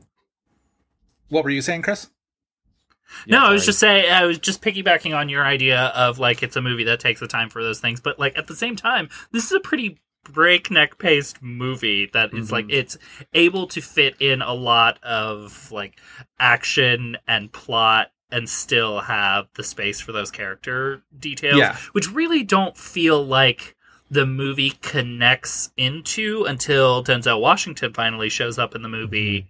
Like it feels a little bit more procedural rote until we get his character and we get those Yeah. kind of character dynamics. Yeah. But then again, it's also it suddenly it the Julia Roberts sections of the movie, it doesn't. It takes Denzel Washington to show up for it to feel like a real star vehicle. Right. Like watching the back half of this movie, it's like they are the only movie stars in the world. Um, I love the the detail that feels very again I haven't read the book but this feels like something that they wanted to keep from the character in the novel the the fact that like Sam Shepard is an alcoholic Yeah. and like really struggling Yeah. with it is is done very well and subtly and it and it helps inform why she's like I'm not the the, the car bomb scene where she's just Ugh, like her reaction you can tell that she's questioning like why am i doing Yeah. this? Why am i with this guy? This is so irritating. And uh, and i love that it all comes from these little little gestures towards the fact that he is a problem drinker or an alcoholic and she's trying to get him to stop and he's not. And she feels pity for him but she's also annoyed because she's 24 I also I also like the detail that Grantham has a close relationship with Justice Rosenberg, with Hume Cronyn's character, who he's a reporter for mm-hmm. SCOTUS, but clearly there's a fondness there. He likes I think he likes how much Rosenberg clearly doesn't like the president and um and is sort of old enough. There's a there's a uh, you know I didn't not think of RBG when they talked about like, wow, you're really old. Everybody's kind of just waiting for you to die, huh? And wondering on which side of the election you're going to die. So who gets to uh, who gets to make your replacement? Um, but then we find out that Sam Shepard's character Rosenberg was a mentor to him. He mentions like surrogate father, like that kind of thing. And part of the re- a big part of the reason why Darby reaches out to Grantham in the first place is because Callahan sort of saw in Grantham like a Yeah. kindred spirit or whatever. And and I like that. It ties things together. It makes it feel less like just sort of an arbitrary thriller that's throwing elements together. mhm. Good movie, guys. a, lo- a, Good lo- a lush little world. I I love and the I'm looking through my my other notes and there are like three more four notes that I have that I love that I haven't gotten to all very quick. I can do them Let's bulleted. do it. Um, the plane scene at the end is about four minutes long and there's no dialogue and I love every Yes. second of it. And sometimes I just turn on the Pelican Brief starting there, And they just look at each other. I love watching Yeah. the end. Um, I love the scene when she's explaining the Pelican Brief, the titular, the, titular titular, brief. brief, and and she calls out all of the birds Yes. that are being protected The in the osprey space, and it's and like the- ospreys, Yep. egrets, ducks, and geese, and pelicans, and I'm like, I love that. Grisham just chose just chose Yep. the one. Yep. like we're just going with pelicans. And speaking of birds, uh, I love the crane shots. uh, sorry, the cr- the two iconic, like breathtaking crane shots in New Orleans when she's like when it's showing how anxious she is and she's on the middle of Bourbon Yep. Street and just like overwhelmed and it pulls up and it does the same music and it plays the same music again in the next crane shot after Stanley Tucci gets shot in the head. Yes. Like I Watching the just think that crowd those are scatter. stunning Yeah. Yeah. and 90s and Yes. like it's it's it's that it's that that production that feels impossible now where it's like we're going to close off this big tourist center in New Orleans we're going to hire hundreds of extras and put Julia Roberts in the center of them all and put in this huge crane and it's going to be amazing and it is and the last thing I just love the James Horner score come on it's not just the like like you said piano falling down the stairs which is killing Yeah. me but like he does this thing in most of his scores, and I'm sure you know what I'm talking about. That's like very much a trademark of his, and it's like this. It's like this. It's not the Hans Zimmer Blom. It's like a slow rolling Yeah. chord that's like a soothing, like, brum, and and he Yes. does it. In I can all of hear his it. I can movies, hear and it, Every time actually, I now hear it, Yep. Yeah. and every time I hear it, I'm just like, it's like serotonin. It's Yeah. just like, yes. Did he do the This is how score for A movies Few Good. Men? Because if he didn't, that's a score that also was employing uh, something like that. Wait, let me look this up because. Um, da, da, da, da, da. I don't know if off off the top Yeah, of my head. Yeah, I'm head. looking no. it up. I, Um, It no, that's sound familiar, Shaiman. Okay, so like, but uh, Oh, Shaiman's doing Yeah. a, a similar sort of uh, uh, Horner thing. Yes.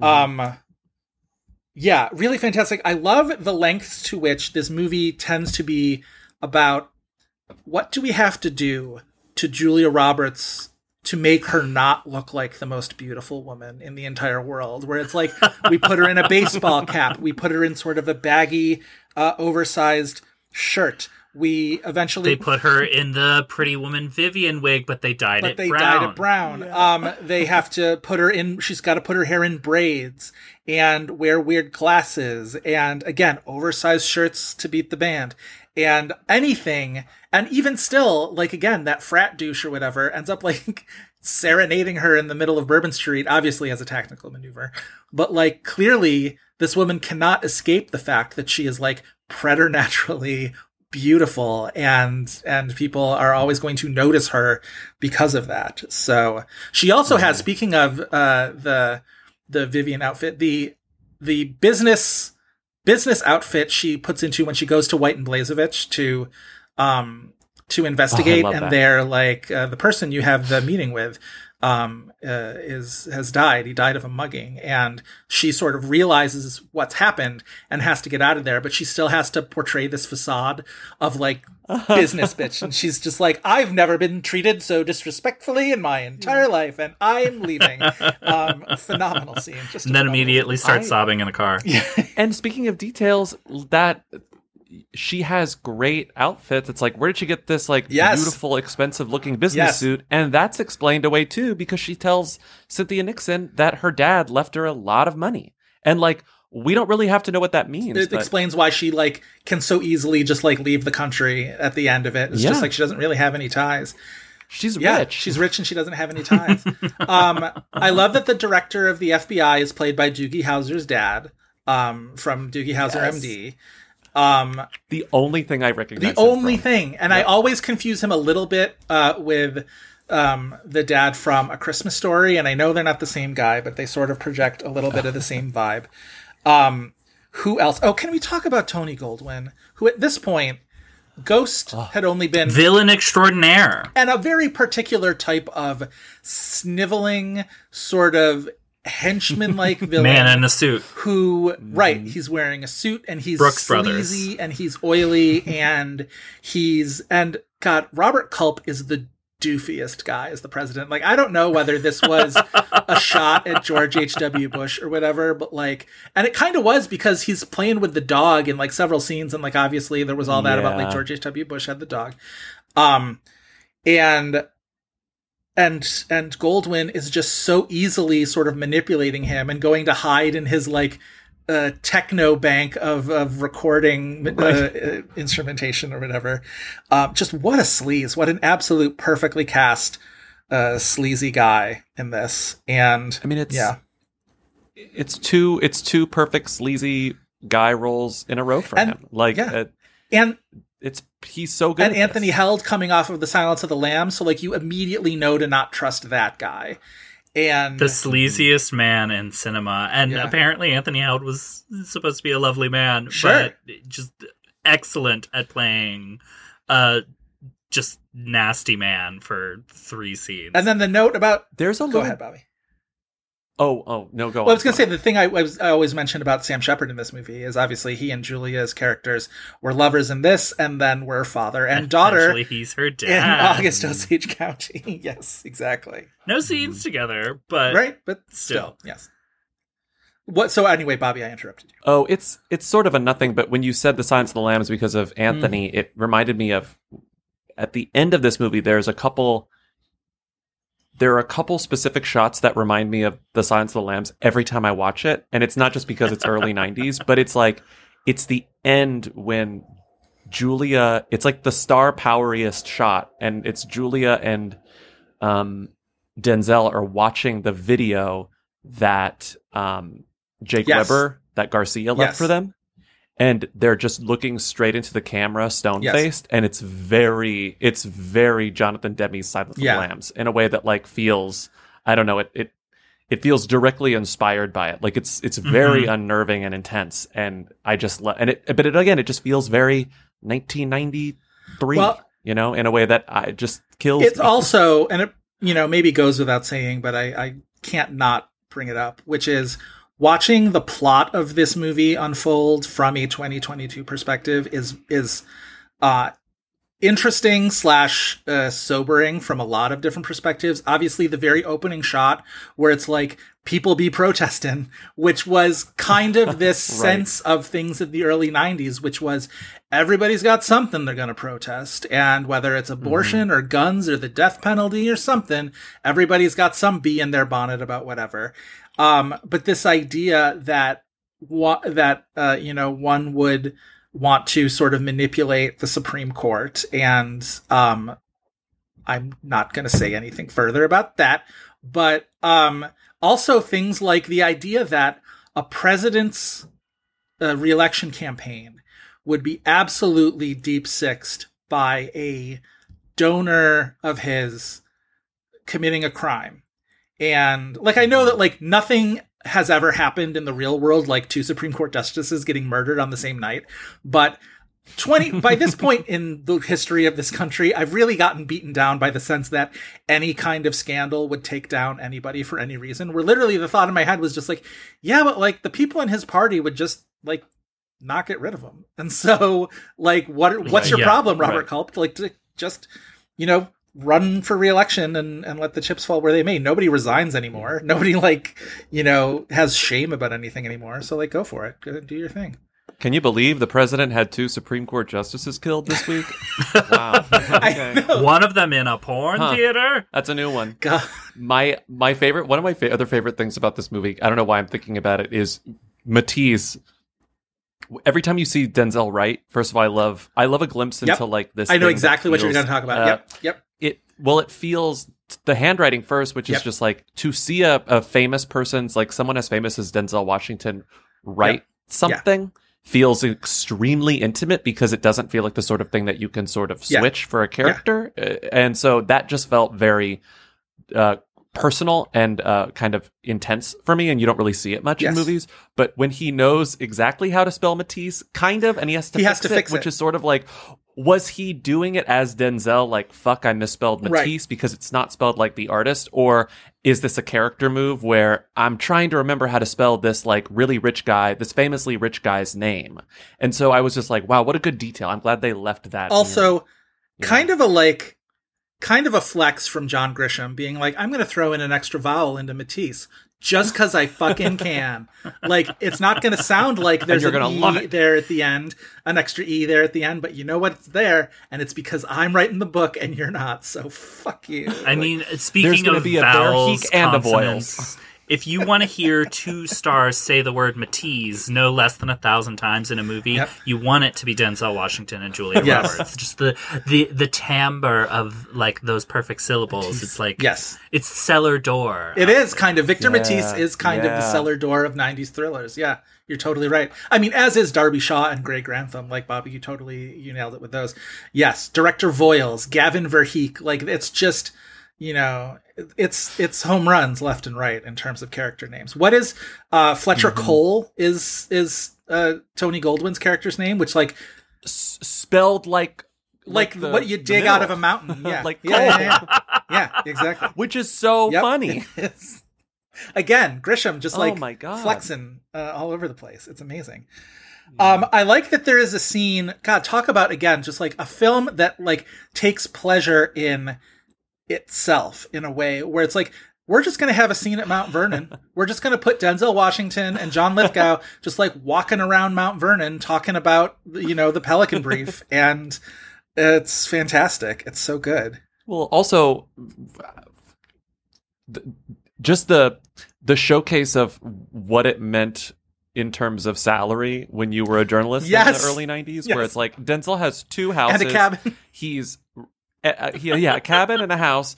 He can just expense whatever the Mm-hmm. fuck he wants, and the worst he'll get is like not even a slap on the wrist, just like a groan or a snarky comment Right. from his boss. Right. That's all. I also all. love how Lithgow's character multiple times refers to Darby Shaw as the bird girl. you got the bird girl? Is she there? Is she coming? Yeah.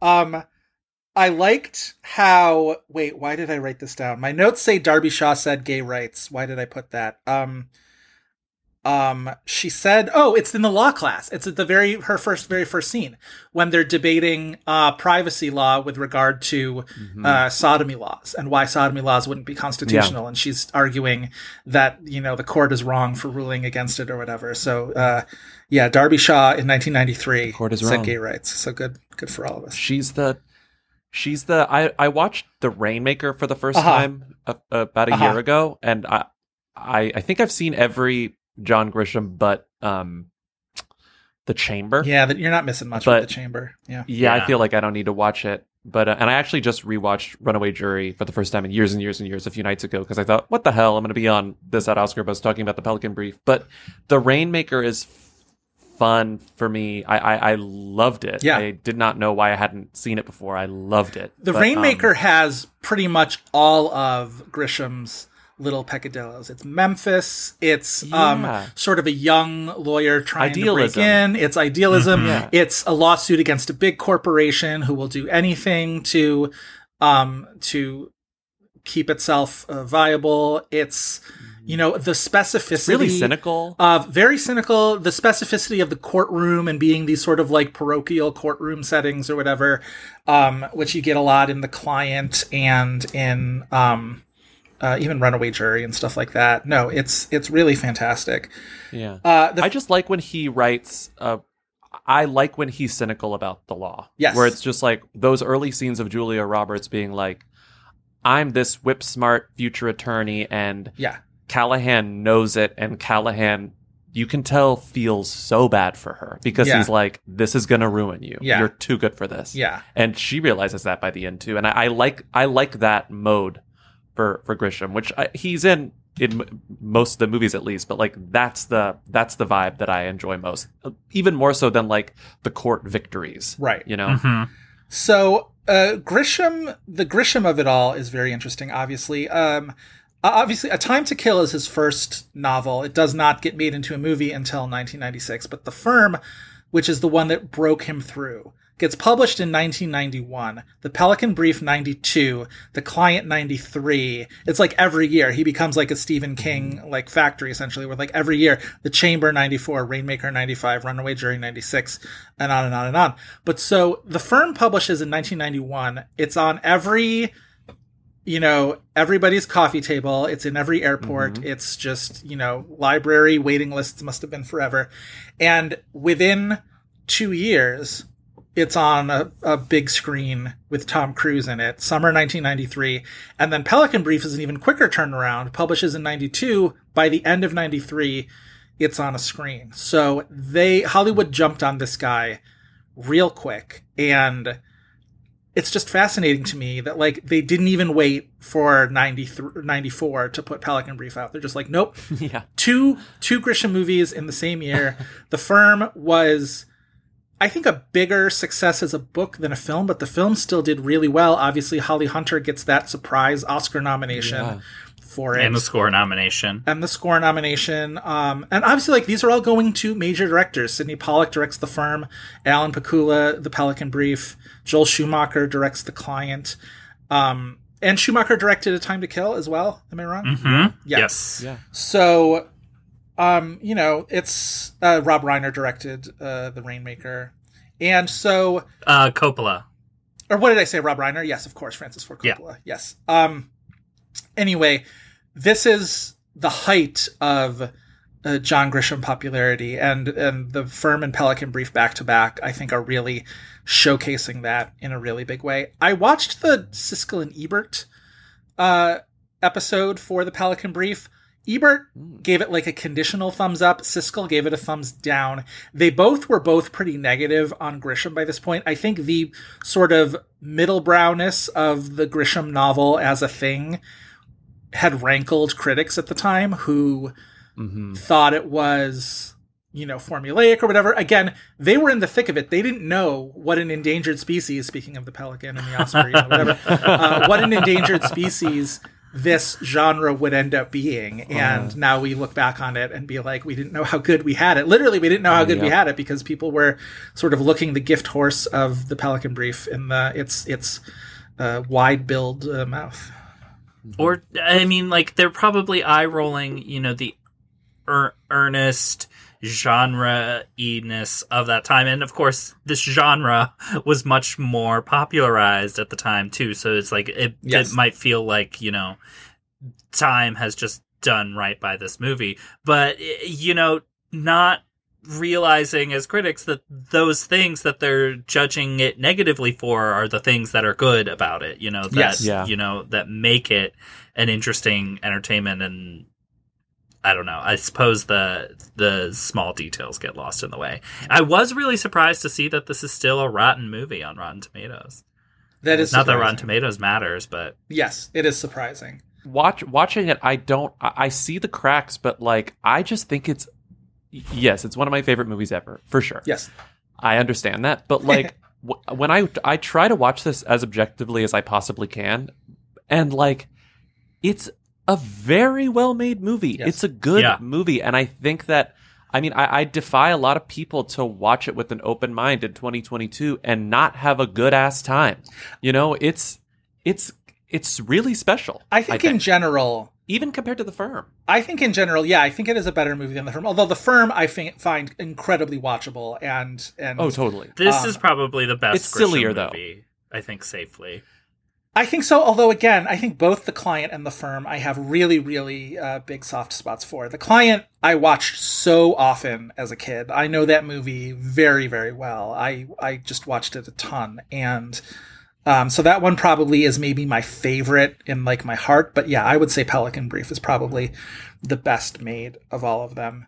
Um, And it's probably because Pakula is what he is good at as a filmmaker is appropriate for this movie. The kind of mm-hmm. paranoia that a lot of his work has focused on, the kind of shoe leather yeah, journalism mm-hmm. side of it, but like it's not on the level of All the President's Men or even Parallax View or Klute, but you know, you still see it in that same type of filmmaker. He Yep. he the things that keep this movie as entertaining as it is, you know, are right step in line with his best movies. Yeah, I think that he's just. I think he's a great. I, I know he he died not long after this, but like he, as much as I I like the client too, I like the firm a lot, and I as I said, I I love the Rainmaker, but like I feel like John Grisham and Alan Pakula as like a, a writing duo makes so much sense. Like Mhm. the, Yes. the fact that he adapted this himself, I think, is one of the things that makes it as good as it is. More so than even the, the directing, and more so than the stars. Like he he completely understood what made that book such a nail biter. Yeah. I think. Also, not to linger on it because it's morbid, but did we know that Alan Pakula died like somewhat Final Destination style? Like No. was I driving know on that he died I think shortly after The Devil's Own. yeah, 1998, November of 1998, was driving on the Long Island Expressway Oh no. when a driver in front of him struck a metal pipe, causing it to crash through Pakula's windshield, striking him in the head. His car swerved off Oh, the road into a fence. no. Yes. Like, I'm always nervous about that kind of thing. And for good reason now. I Oh like. my god. Yes. So That is so scary. yes, agreed. Um, yes, the Devil's Ah. Own, which was on our listeners' choice options for what we were going to do for our next week and did not win, Mm. even though I voted for it because I would love to talk about it. It would have been back to back Pakulas, but um, uh, I would love to talk about. I mean, Bobby, you are We'll a be doing veteran. back to back Julia though. You're a veteran of our Brad Pitt doing sketchy accents uh, episodes. Oh my god, not Brad Pitt in the, de- in the Devil's Own. Oh my god. You have, of course, we've al- already Give me the patois, please. the patois of Meet Joe Black. Uh, uh, yes, exactly. Yeah, what would you what would you rather, the Irish I- accent in the Devil's Own or the patois from Meet Joe Black? Oh my god, both are so horrible for completely different reasons, and I, I, I think I just, I abstain. I abstain. I can't, I can't pick. I can't pick which one I'd rather hear. Honestly, Um, I, Uh. I'd like to detour into Julia Roberts' talk for a second because Perfect time. as we've mentioned, this comes at an incredibly interesting slash somewhat fraught period for her career. Obviously, the press from the uh, abandoned wedding to Kiefer Sutherland in '91, she runs away with Jason Patric, then surprise marries Lyle Lovett, which as much as you want to look back and sort of wag a finger at the pop culture press at the time for making such a big deal of this glamorous movie star marrying somebody who the joke was like, yeah, but he looks like Lyle Lovett. You know what I mean? Like that was kind of the incredulous thing that everybody was talking about. And yet, even from decades later, I look back in that and I'm like, that's so weird. It's it's been 30 years Weird. almost, and it's still so weird that Julia Roberts married Lyle Lovett. Mhm. I don't know. It's really weird. I I, was know. listening to, but you will if you listen to. I'd never really listened to Lyle Lovett's music until recently when I was like, why haven't that's a blind spot. Yeah. And I was listening to an album from around that time and part I won't say I fully get it, but one of the thoughts I had was I kind of get it, Julia. Yeah. Because it's it's it's sexy, it's fun. There's like real charisma there and I'd never really paid attention to him as a singer. I just knew that he was one. And I was like, I totally like, even though it's Lyle Lovett, it's still musician, and there I think will always be something alluring Sure. about that. Yeah.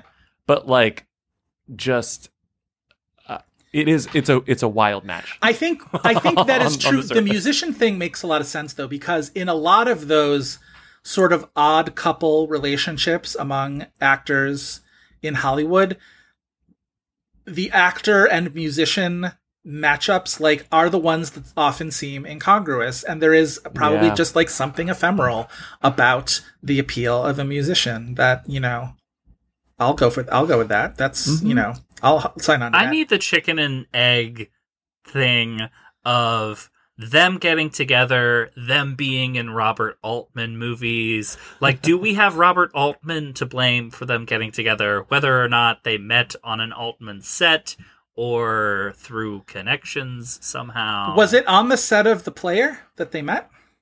Maybe. It seems conceivable, right? Yeah. Or it seems conceivable Could, yeah. that, uh, you know, Lyle Lovett was like, hey, Bob, I am dating Julia Roberts. She is great. Put her in your movies. Here's okay. Here's They my question did- that I'll They put to met you. on the set of the player. Yeah. Okay, there we go. Wow.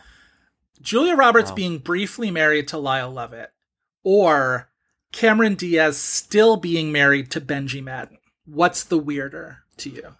Cameron Diaz still being married to Benji Madden. I agree. No I agree. I agree with that as well. They've I been could- married for Cameron Diaz marrying Benji Madden. They have sure, children. of course. Yeah, they're like going on. I think they have one child. Um, it still surprises me. I still have to go back to Wikipedia as I just did and double check and make sure that that's still the case. Um, Yeah. good for them. Fantastic for them. Thrilled for them. So this came after y- y- you were talking about. Um, I'd never really thought about it until you sent over your um, like show prep doc, but it was like it kind of came. I know that it came after the the all the stuff with Kiefer Sutherland, but it wasn't until, uh, like I said, the show doc that I was looking at her filmography and like Yeah. it's it's weird. It is a, it's a slump right before this, and I'd never really acknowledged that. Well, like it's- it's- Hook had all that weird Yeah. controversy around it, where she that was a fraught shooting film filming for her. Dying Young was a huge flop, wasn't it? It was like a punchline. I always think of a Golden Girls joke about time. Yeah, and Hook is, Hook especially for a movie that did not get reviewed very well. She especially was seen as a particularly ill-fitting, uh, unsuccessful element of that movie. And Yeah. then well, and she stops working for a while. Right. The only thing is her cameo as herself in the player. it's two And years. It's two full years from Hook to the Pelican. years, which is not a long time. Like we just talked about Jodie Foster taking big breaks, and some of her breaks were longer than that, and they're like three or four years. But was- like people treated her like she died. This is the There's- thing. She's on when the you're cover of People magazine constantly with the with the relationship stuff.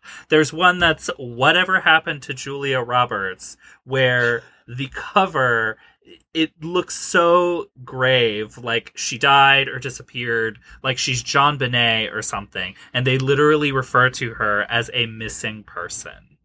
Ugh. It's harsh. and I've. I've written about this before about how Julia Roberts' career in particular has been subject to this kind of hyper dramatic way that the press writes about her. She's had comebacks, quote unquote comebacks, so often that are from not these like not very long intervals. So right after the Pelican brief, I Love Trouble, Pret-a-Porter, which is not uh, very well received, even though Chris and I both really enjoyed talking about that movie. um, In this issue, they refer to her role in Pret a Porter as a cameo, and it is not a cameo. um, and then something not in it that much, but Right. No, she's if you could call anybody leads in that movie, it's her and Tim Robbins. Like that's the closest you're going to get to actual leads in Pret-a-Porter. Um, something to talk about is well received, but not enough to counteract what would happen after, which is back to back to back. Mary Reilly, Michael, yeah, right, Mary Reilly, uh, Michael Collins, Michael Collins, no, um, uh, and everyone says I love you, which is like. Uh, no, no, no. Like America rejects all three of those. And no, no. um, so by the time my best friend's wedding happens in 1997, that movie and the success of that movie is hailed as a giant comeback. And it's like from not being away that long, from not being like, you know, that's, that's a very relatively short slump when you talk about slumps. But people were talking like she had just returned from a like 20 year sabbatical in the desert or whatever. There's a quote that I, uh, I wrote about this when, uh, when Julia was starring in Homecoming about how she is the queen of comebacks that didn't need to be called comebacks. And there's this one, um, quote that I pulled from, I believe it's a People article that, uh, was she was at the ShoWest convention uh, right before my best friend's wedding came out, and she's qu- the- quoted as saying in this press conference, I guess she says, "My hair is a lovely shade of red and very long and curly, the way you guys like it. For the love of God, please see this movie."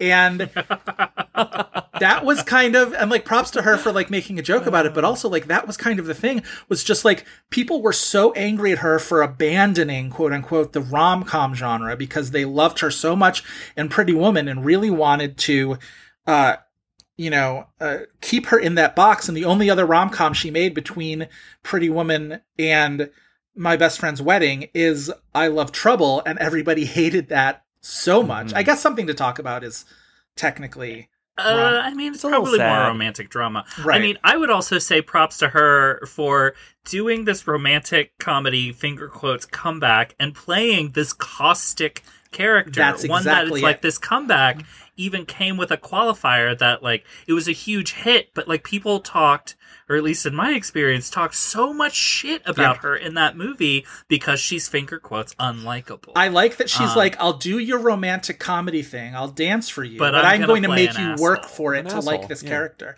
And My Best Friend's Wedding is a better movie because she is a quote unquote unlikable heroine. it's a in that romantic comedy that's actually relatable because she is poorly behaved. where they had to i mean I'm still sh- every some every once in a while i will watch the original ending of my best friend's wedding on youtube just because it's so shocking Yeah. and it's like she's so she's such an asshole where the audiences were like she cannot have love at the Right. end of this We movie. cannot She- allow her- you will not give her a meet cute you will give her her gay best friend and that is it And it's a better ending for them. that, which sucks. I hate to Yep. like because those audiences um were too mean about that and whatever. And well, they were wrong about the way that they were right. Right. Yeah. Yeah. Thank you. Yep. That's that's a good way of putting it.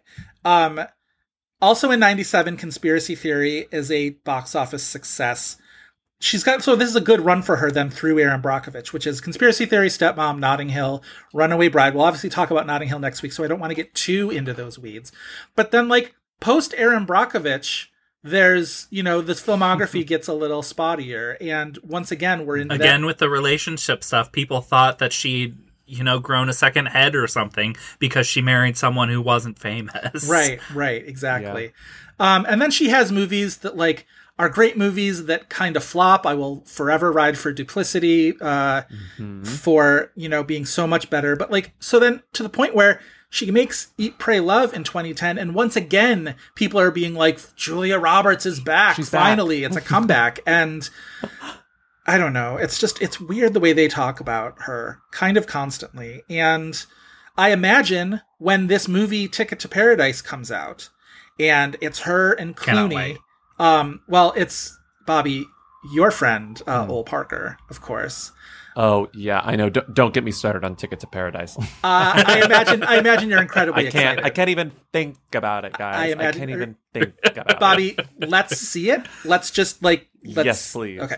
Um Yes, please. But I imagine And you know what I you know what Julia I love? What? Speaking of Eat Pray Love, Yeah. I- that movie just warms me. I love turning that movie on. I think that that's Can I tell you, I've never seen it. Oh, you'd love it. I should. I will say she is absolutely it. giving she is giving more than I think that movie deserves, but she's really good in that movie.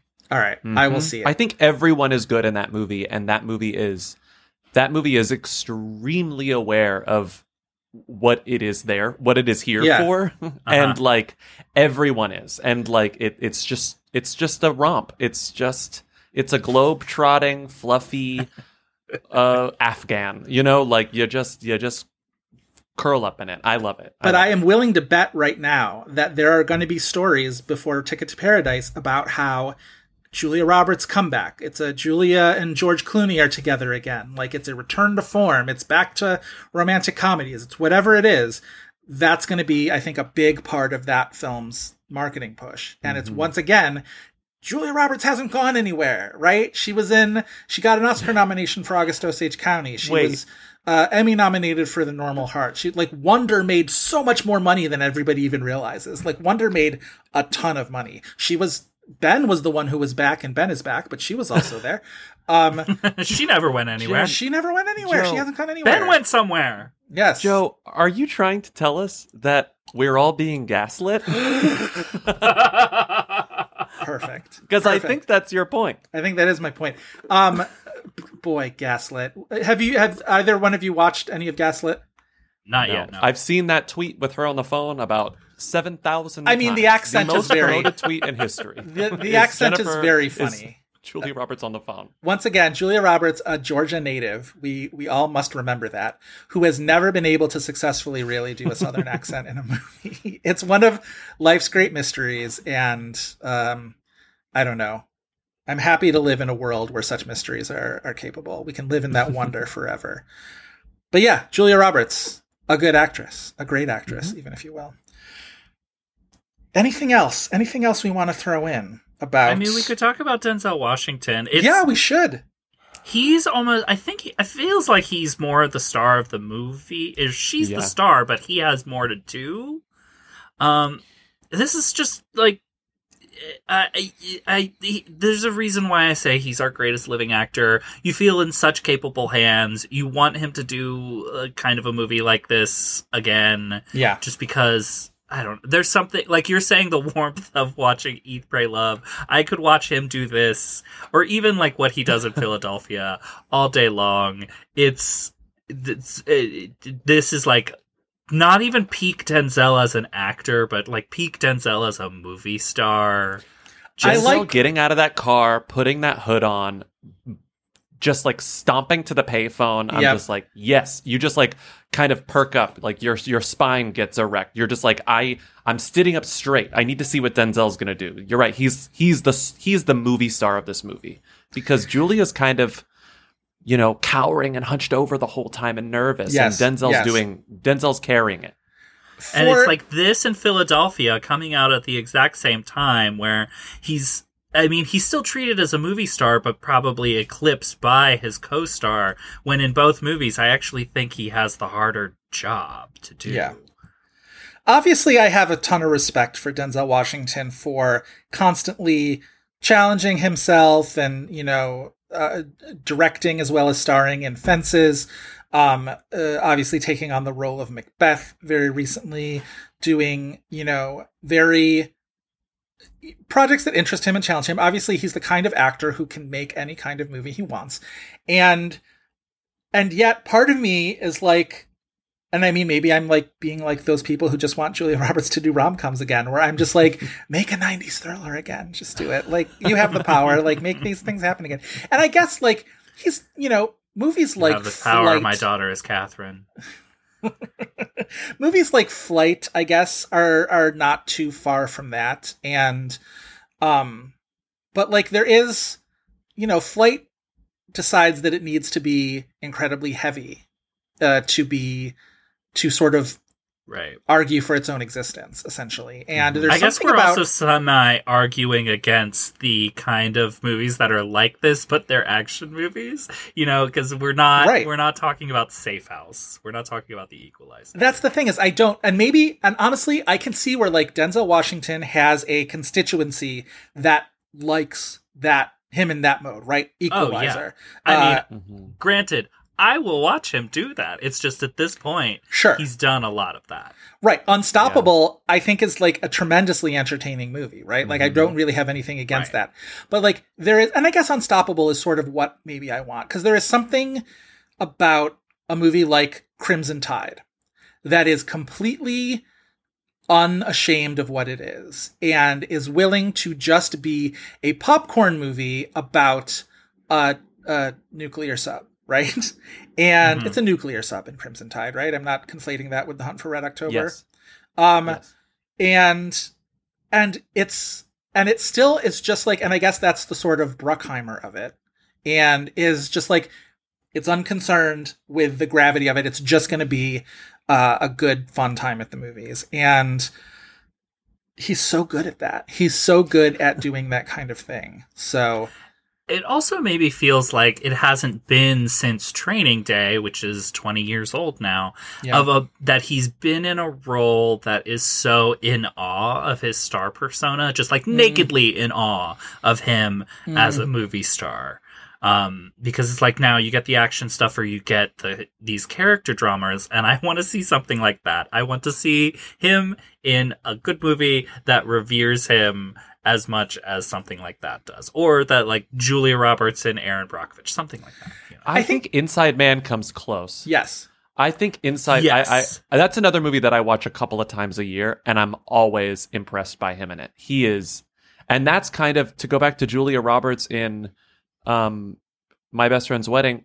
Denzel in Inside Man is is an asshole. Like Denzel in Inside Man is Yeah. a curmudgeon, and he's a cop, and it's he's a little hard to like, but he's not hard to like because he's Denzel Washington, and I and I think that that's a really like fun very we need Denzel for this role. Like Yeah. it feels like a big A list movie star moment. Well, there was there was that era in the aughts where he was doing movies that seemed to have the potential to be uh the kind of movie we're talking about, and yet like something like American Gangster could have been a big movie star Denzel Washington, Russell Crowe kind of thing, and Ridley Scott, I think, works against that intentionally in a way that like makes it less um bombastic in a way that I think he thinks is making it better and maybe he is. I don't love American Gangster, but a lot of people do. Um but I think there's a world in which that could have been um It could have been that training movie, day, you're right. like you're saying. Yeah. Whereas, Yeah. okay, here's a movie that I think Denzel as a performance is giving me exactly what I want in a movie that doesn't really isn't really built to be like a Pelican Brief kind of thing, but like Roman J. Israel. One of the reasons why This I loved what I him so much in Roman J. Israel is that's Denzel just being a star, right? Like the Amazing. whole Incredible That movie just sort of hangs its hat on Denzel Washington is a movie star who is going to be like absolutely magnetic, and the Yeah. the movie itself is a little um a little, little humble. It's not bad, but it's not um it doesn't match the bombast of him, and that's the kind of performance I will always welcome from Denzel. He was nominated for that, right? Oh Yeah, yeah, he was. oh, he, he was. Yeah, I mean, uh, I'm the one who's like, I would have voted for that performance. Um, no, he's amazing in that movie. But you're right to point out that it's like it's more modest of a movie Yeah, than it could be, given Yeah. the level of performance he's in. I think that's one of his best performances. yeah, he's great.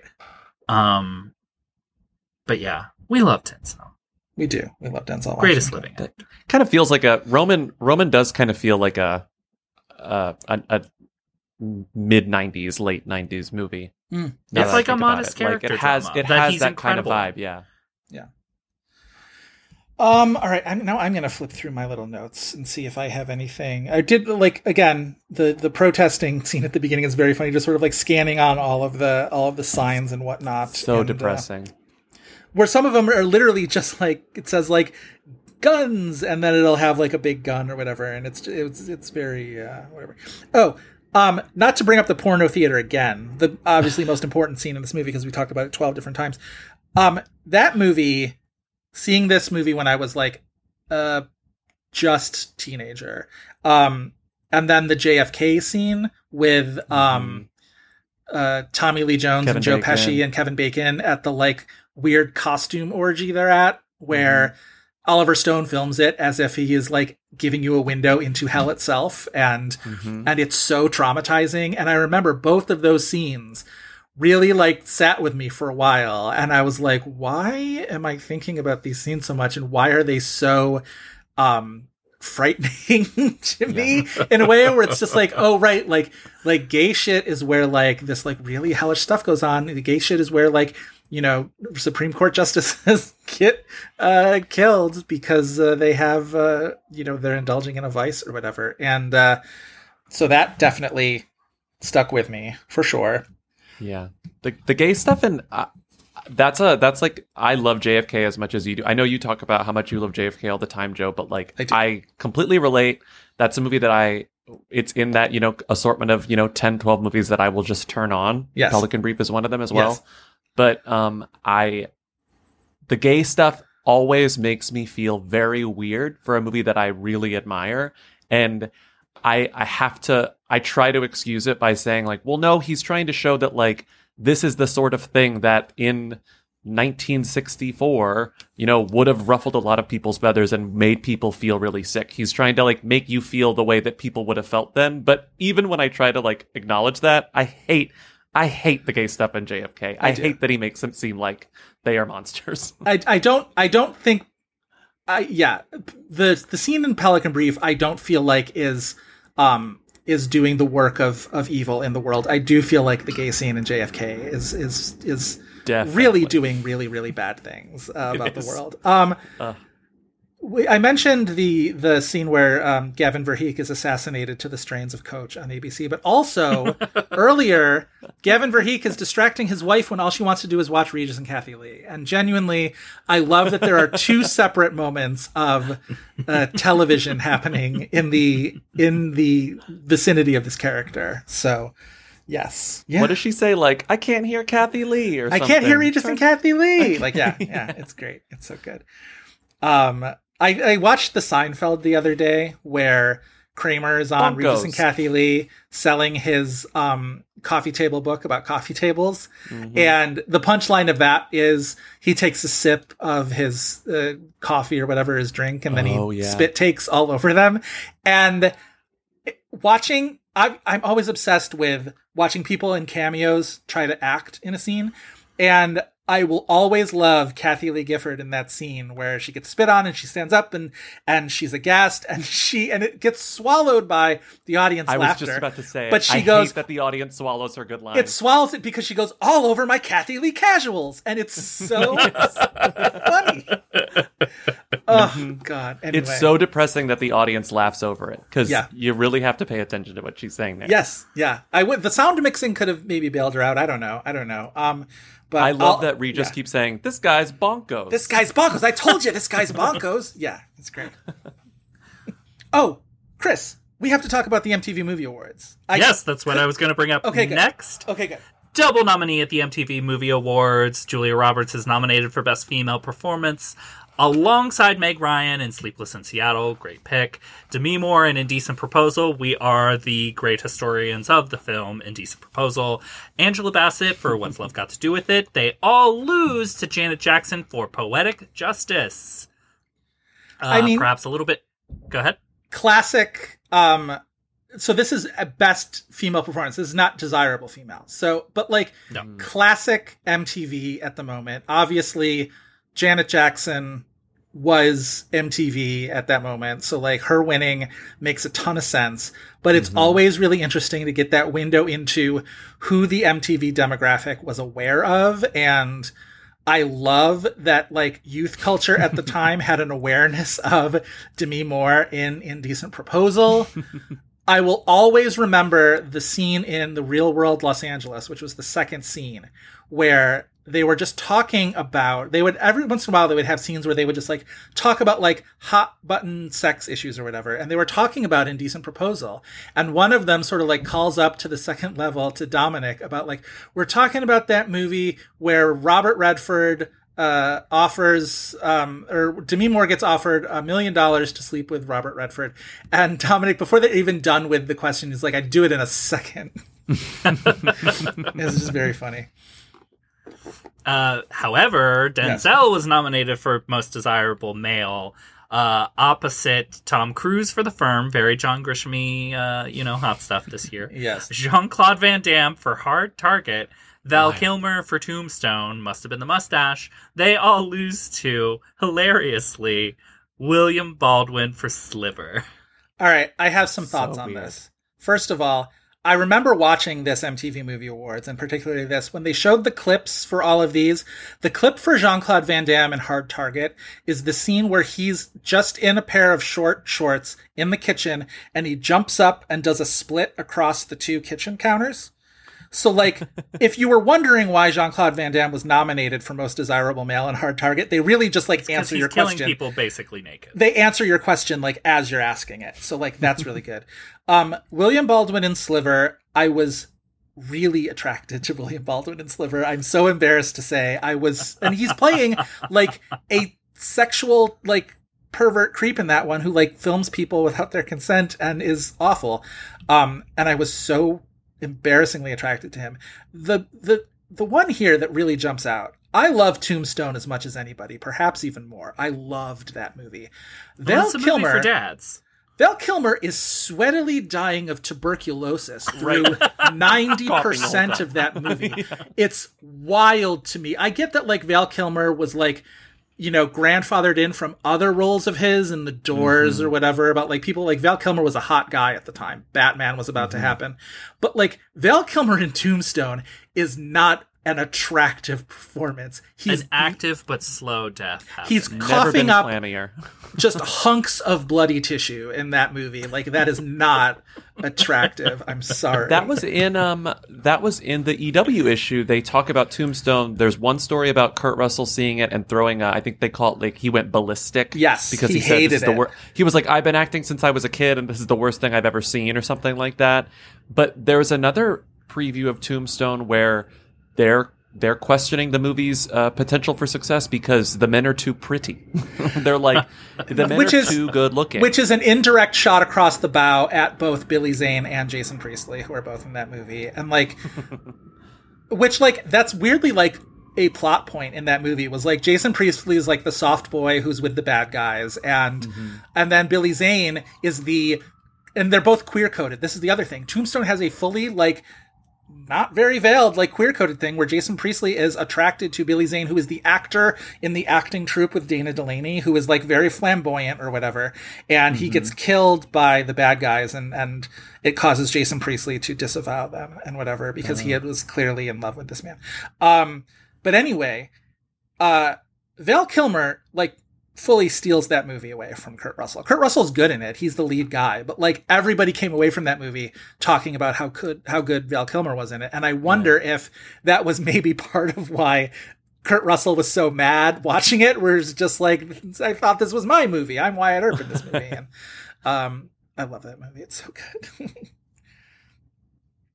but yes, William Baldwin, clearly uh forever and ever enshrined. I hate that I forget the quote, and I've been racking my brain uh, trying to remember it. But in Sharon Stone's book, she, in one of the episodes where she's talking about men being gross to her, she talks about a producer on the movie who was being gross to her, but then talking about her male co-star about it and how like terrible the male co-star was, and I'm positive it's supposed to be uh, William Baldwin. instead. That would make sense. Gotta be. Sharon Stone had won Most Desirable Female the year before for Basic Instinct in 92. And when she won, she goes up to the stage and says, uh, she just wants, she sort of like leans into You the mic me? and goes, you desire me. You really desire me. Um, which I will always remember. And then Most Desirable Male that year was Christian Slater for Untamed Heart. which where he has a monkey Never heart seen it. and goes has crazy. a baboon's heart and dies. And yes. Um I imagine, Bobby, if you had seen Untamed Heart when you were a young person, you would have probably like watched it several times. Like it's one of the like it's Marisa Tomei. Of course you're gonna watch Untamed Heart. Yeah, I I- there's I, I've also never seen Sliver, so it's you know th- this is these are a couple of blind spots. there you go. I've been meaning to watch Sliver for about two since the start of the pandemic, and Same. it just keeps almost happening and then not happening. it's really it's it's grimy but in a way that Mm-hmm. like if you if you slot it into the sort of sex thrillers of its era it was from the same era as like there was a while there where i was writing about a lot of these for decider actually i wrote about sliver i wrote about body of evidence uh, i wrote about indecent proposal all released within the same within like two years of each other and uh yeah it was a time Should we move on to the IMDb game? yes Joe, why don't you tell us what the IMDb game is? Sure. Every week we end our episodes with the IMDb game where we challenge each other with an actor or actress and try and guess the top four titles that IMDb says they are most known for. If any of those titles are television, voice only performances, or non acting credits, we mention that up front.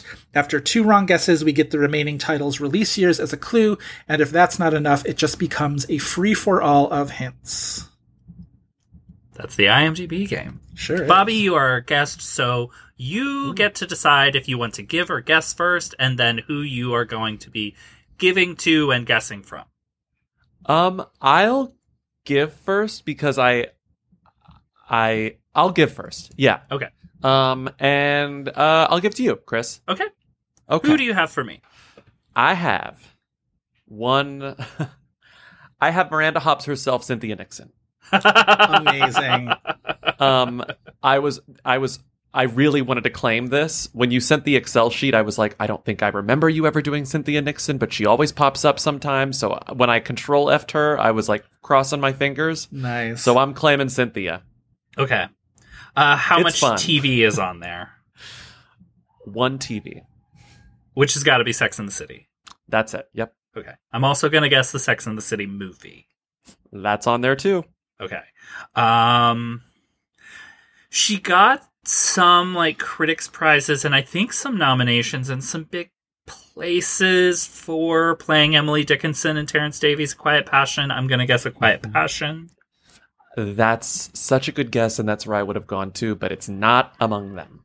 Damn. Okay. Um I mean, I guess Sex in the City 2.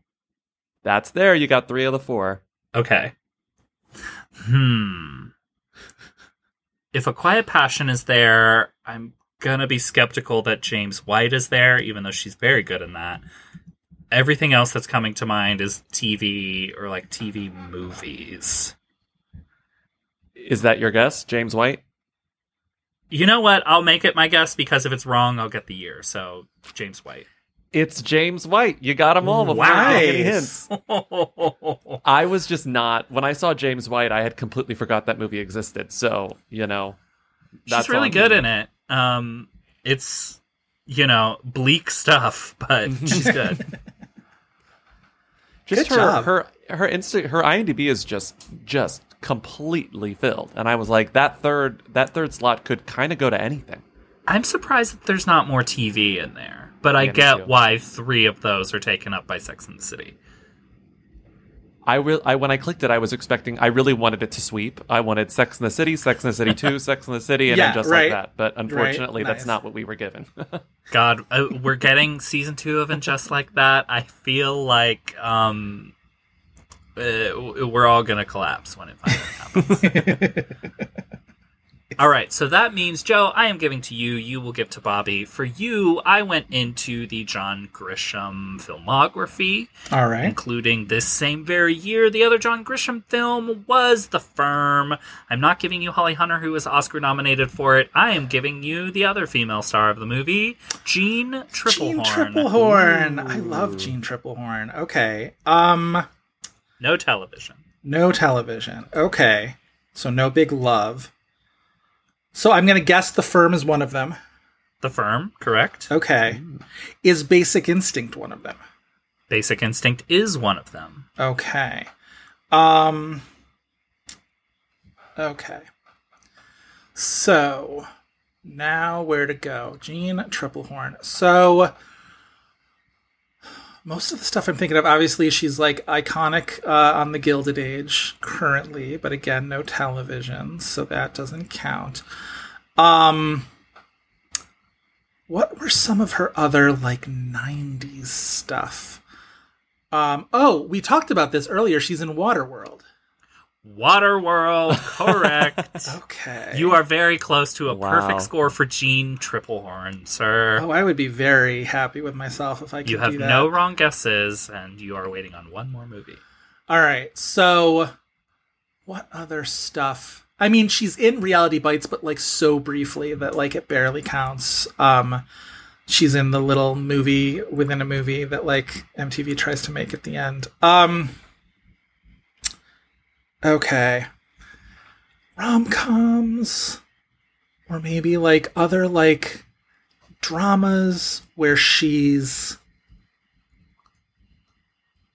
the wife like i imagine she had to do a lot of that stuff where it's just like and jeanne tripplehorn as the wife, The wife. um yeah jeanne tripplehorn was originally cast in the glenn close role in the wife um all right so waterworld the firm. Oh oh oh. She's in um what was that called with Hugh Grant where she's the she's marrying Hugh Grant and her dad is a mobster that was around the like analyze this meet the parents era maybe? And it was called I can see the poster. It's literally the poster is like her and like uh, Hugh Grant and like James Caan is like in the corner maybe glowering or something. Um Mickey Blue Eyes. Is it that? Mickey Blue Eyes is incorrect. Damn it.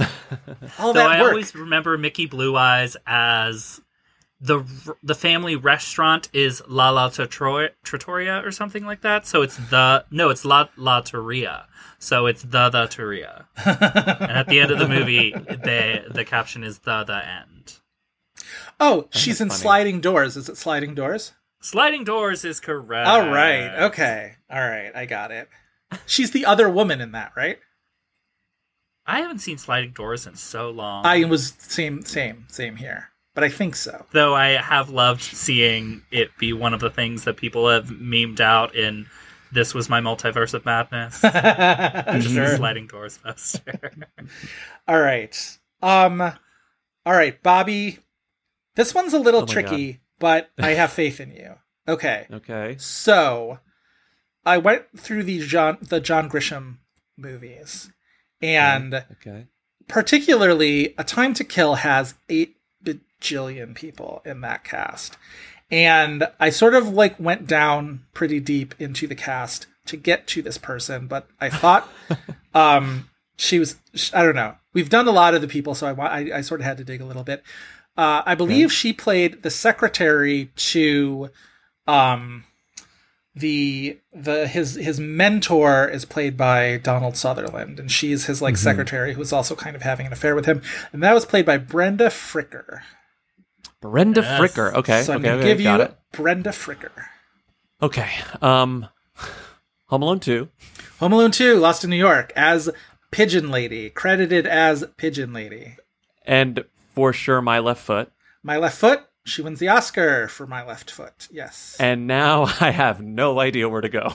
um, uh, I will say, I pulled it up. This is the four I would have guessed. okay. Okay. I'm One is a comedy, one is stumped. a drama. Okay, so I'm just gonna guess a time to kill because it's what we're talking about. You are correct. A Time to Kill. okay. So you have three of the four. The remaining film. I'm not going to give you too many a- hints until you because you could still get a perfect score, but it is a comedy. I. God, she's in. She plays the mother of the main character. The it was on Comedy Central character. a lot, especially when I was younger. This was a very, very important film in my household. Really? Oh, that's good. Oh, Thinking my of like Comedy yes. Central movies, it's like, what about Bob? You know, like that. Well, she's not in that. She's Um, not in that. Um. Although the title is kind of similarly like a tossed off thing, you might say. Um, it's it's uh, the title is more of like a like a, you know, a a piece of dialogue, maybe a little bit. Okay. That's not really going to help you. That's so I'm just gonna- assuming it's I'm assuming it's a it's a 90s comedy. It's a If 90s been on comedy. Comedy Central all the time. yes. Just thinking like um With like can- a uh, do I have to get wrong before I ask for a hint? Or can No, I ask I'll just a give you now? hints. You I don't know what? think I'm You're gonna, our I don't think I'm gonna even have a guess. okay. You uh, guessed what about Bob? Mhm. And uh, that's Bill Murray. Bill Murray got famous from, we'll say, the same television program as the star of this movie. Okay, so Comedy Central movie with a Saturday Night Live person in it. Yes. Yes. Um. Um. Um. Um. Um. Um. Um. um, um. He was either just Norm Macdonald. Is it like a no more famous than Norm Macdonald? He was All either just out, out of Saturday Night Live at this time, or was like in his final years. After having a huge box office success that we've maybe talked about this episode. And would go on to even bigger uh, Yes. movie success. a Saturday, a '90s Saturday Night Live person. Uh, uh, Like early '90s SNL was probably like the biggest breakout star of that version Chris of the cast. Farley, not Chris. But what would? Is it like a? Like She and Tommy Boy? I watch Tommy Boy all the time in Comedy Central. Um, It's- Mike Myers. yes, Yes, Mike Myers. Yes. Okay, sorry. I'm like I'm not I'm not playing this game correctly. No, no, no, Um, no, no. This is fun. This is good. You're Okay. good. You're good. Uh, okay, a Mike Myers movie that was on Comedy Central all the time, so it's got to predate uh, Austin Powers. Correct. If you Um, haven't seen wait. this movie, you definitely know it by its title. Okay, I, it's it's so I married married an axe murderer. yes. Yes. It's so I, I, do not married an remember. axe I do not remember Brenda Fricker in this, but I definitely watched this movie multiple times. on She's his I- mom. I She's his believe- Weekly World News Oh. obsessed mom. and they're always Quote doing factory. like the accents. Yes. He plays They also. always have like yeah, he plays the father as well. Yes, yes, yes, yes, yes. Yes. and they all have the okay. Yes, okay. I'm on my Weekly World News That's Garth her. Brooks juice diet. yes. Okay. She's now it's also coming to me. super horny for Anthony LaPaglia, who is his best friend in the movie, Oh God. where she's like constantly hitting on Anthony LaPaglia. Wow. And now Anthony LaPaglia is back. He's he's the uh, Kukaloony villain in the client. Yeah, he sure is. yeah, it's all coming together. In that in that amazing suit. John Grisham really was kind of the center of the Hollywood universe in the 90s. It all came Wow, back Brenda- around to a Grisham movie. It's totally so true. Brenda Fricker's top four are A Time to Kill, My Left Foot, Home Yep. Alone 2, and So I Murdered, Yep. Married an Axe Murderer. A That's why I wanted to give it to you because I was like, this is a Oh great known for. That's fun. Yeah. I completely forgot she was in that. yes. That was good. Ah, good job. Very well done. Cool. what is, is she? Is she still alive? No. I believe she is. What's going on with Brenda? Uh, Cashing yeah, those Home Alone 2 checks. she's Oh. um Brenda Fricker. yeah, she's making a movie right now with uh I don't know any of the other people in this, but okay. She had been in remember she showed up in Albert Nobbs and I was like, "Wait a second, where do I know that woman from?" And she's in Albert Nobbs. Um nothing she's done since then is anything I know of by name. But yeah, she's still kicking around. Good Cool. for her. All right. Yeah, good for Brenda. Yes. Pigeon Lady. her credit, I forgot that her credit is just Pigeon Lady. Uh, that's that's really funny. Yes. All right, that's our episode. If you want more This Had Oscar Buzz, you can check out the Tumblr at thishadoscarbuzz.tumblr.com. You should also follow us on Twitter at had underscore Oscar underscore Buzz. Bobby, thank you so, so, Thank so much for coming back. You, of Thank course, for are having me. always welcome. Uh, tell our listeners where they can find more of you and tell us more about your book. Oh, uh, they can find me at Bobby Finger on Twitter and Instagram, and they can read my uh, novel, The Old Place, when it comes out in September. Uh, so you can pre-order it. Just so click excited. on the, on the link that that is on. Uh, I have on all those bios. Already pre-ordered. It is uh you pre-ordered it. I did. Of course I did. I cannot wait. I cannot wait to, uh, to read it. Yes. Amazing. Uh, and Joe, tell our listeners where they can find more of you. Sure. Uh, I am on Twitter and Letterboxd at Joe Reid. Reed spelled R E I D. And I am also on Twitter and Letterboxd at Chris V. Feil. That's F E I L. We'd like to thank Kyle Cummings for his fantastic artwork and Dave Gonzalez and Gavin Mebius for their technical guidance. Please remember to rate, like, and review us on Spotify, Apple Podcasts, Google Play, Stitcher, wherever else you get your podcasts. Five star review in particular really helps us out with Apple Podcast visibility. So spread this award season conspiracy on the cover of your favorite Washington newspaper. we promise Tony Goldwyn will not have you killed. Uh, that's all for this week, but we hope hope you'll be back next week for more Buzz. Everyone's a winner, baby. That's so loud. The.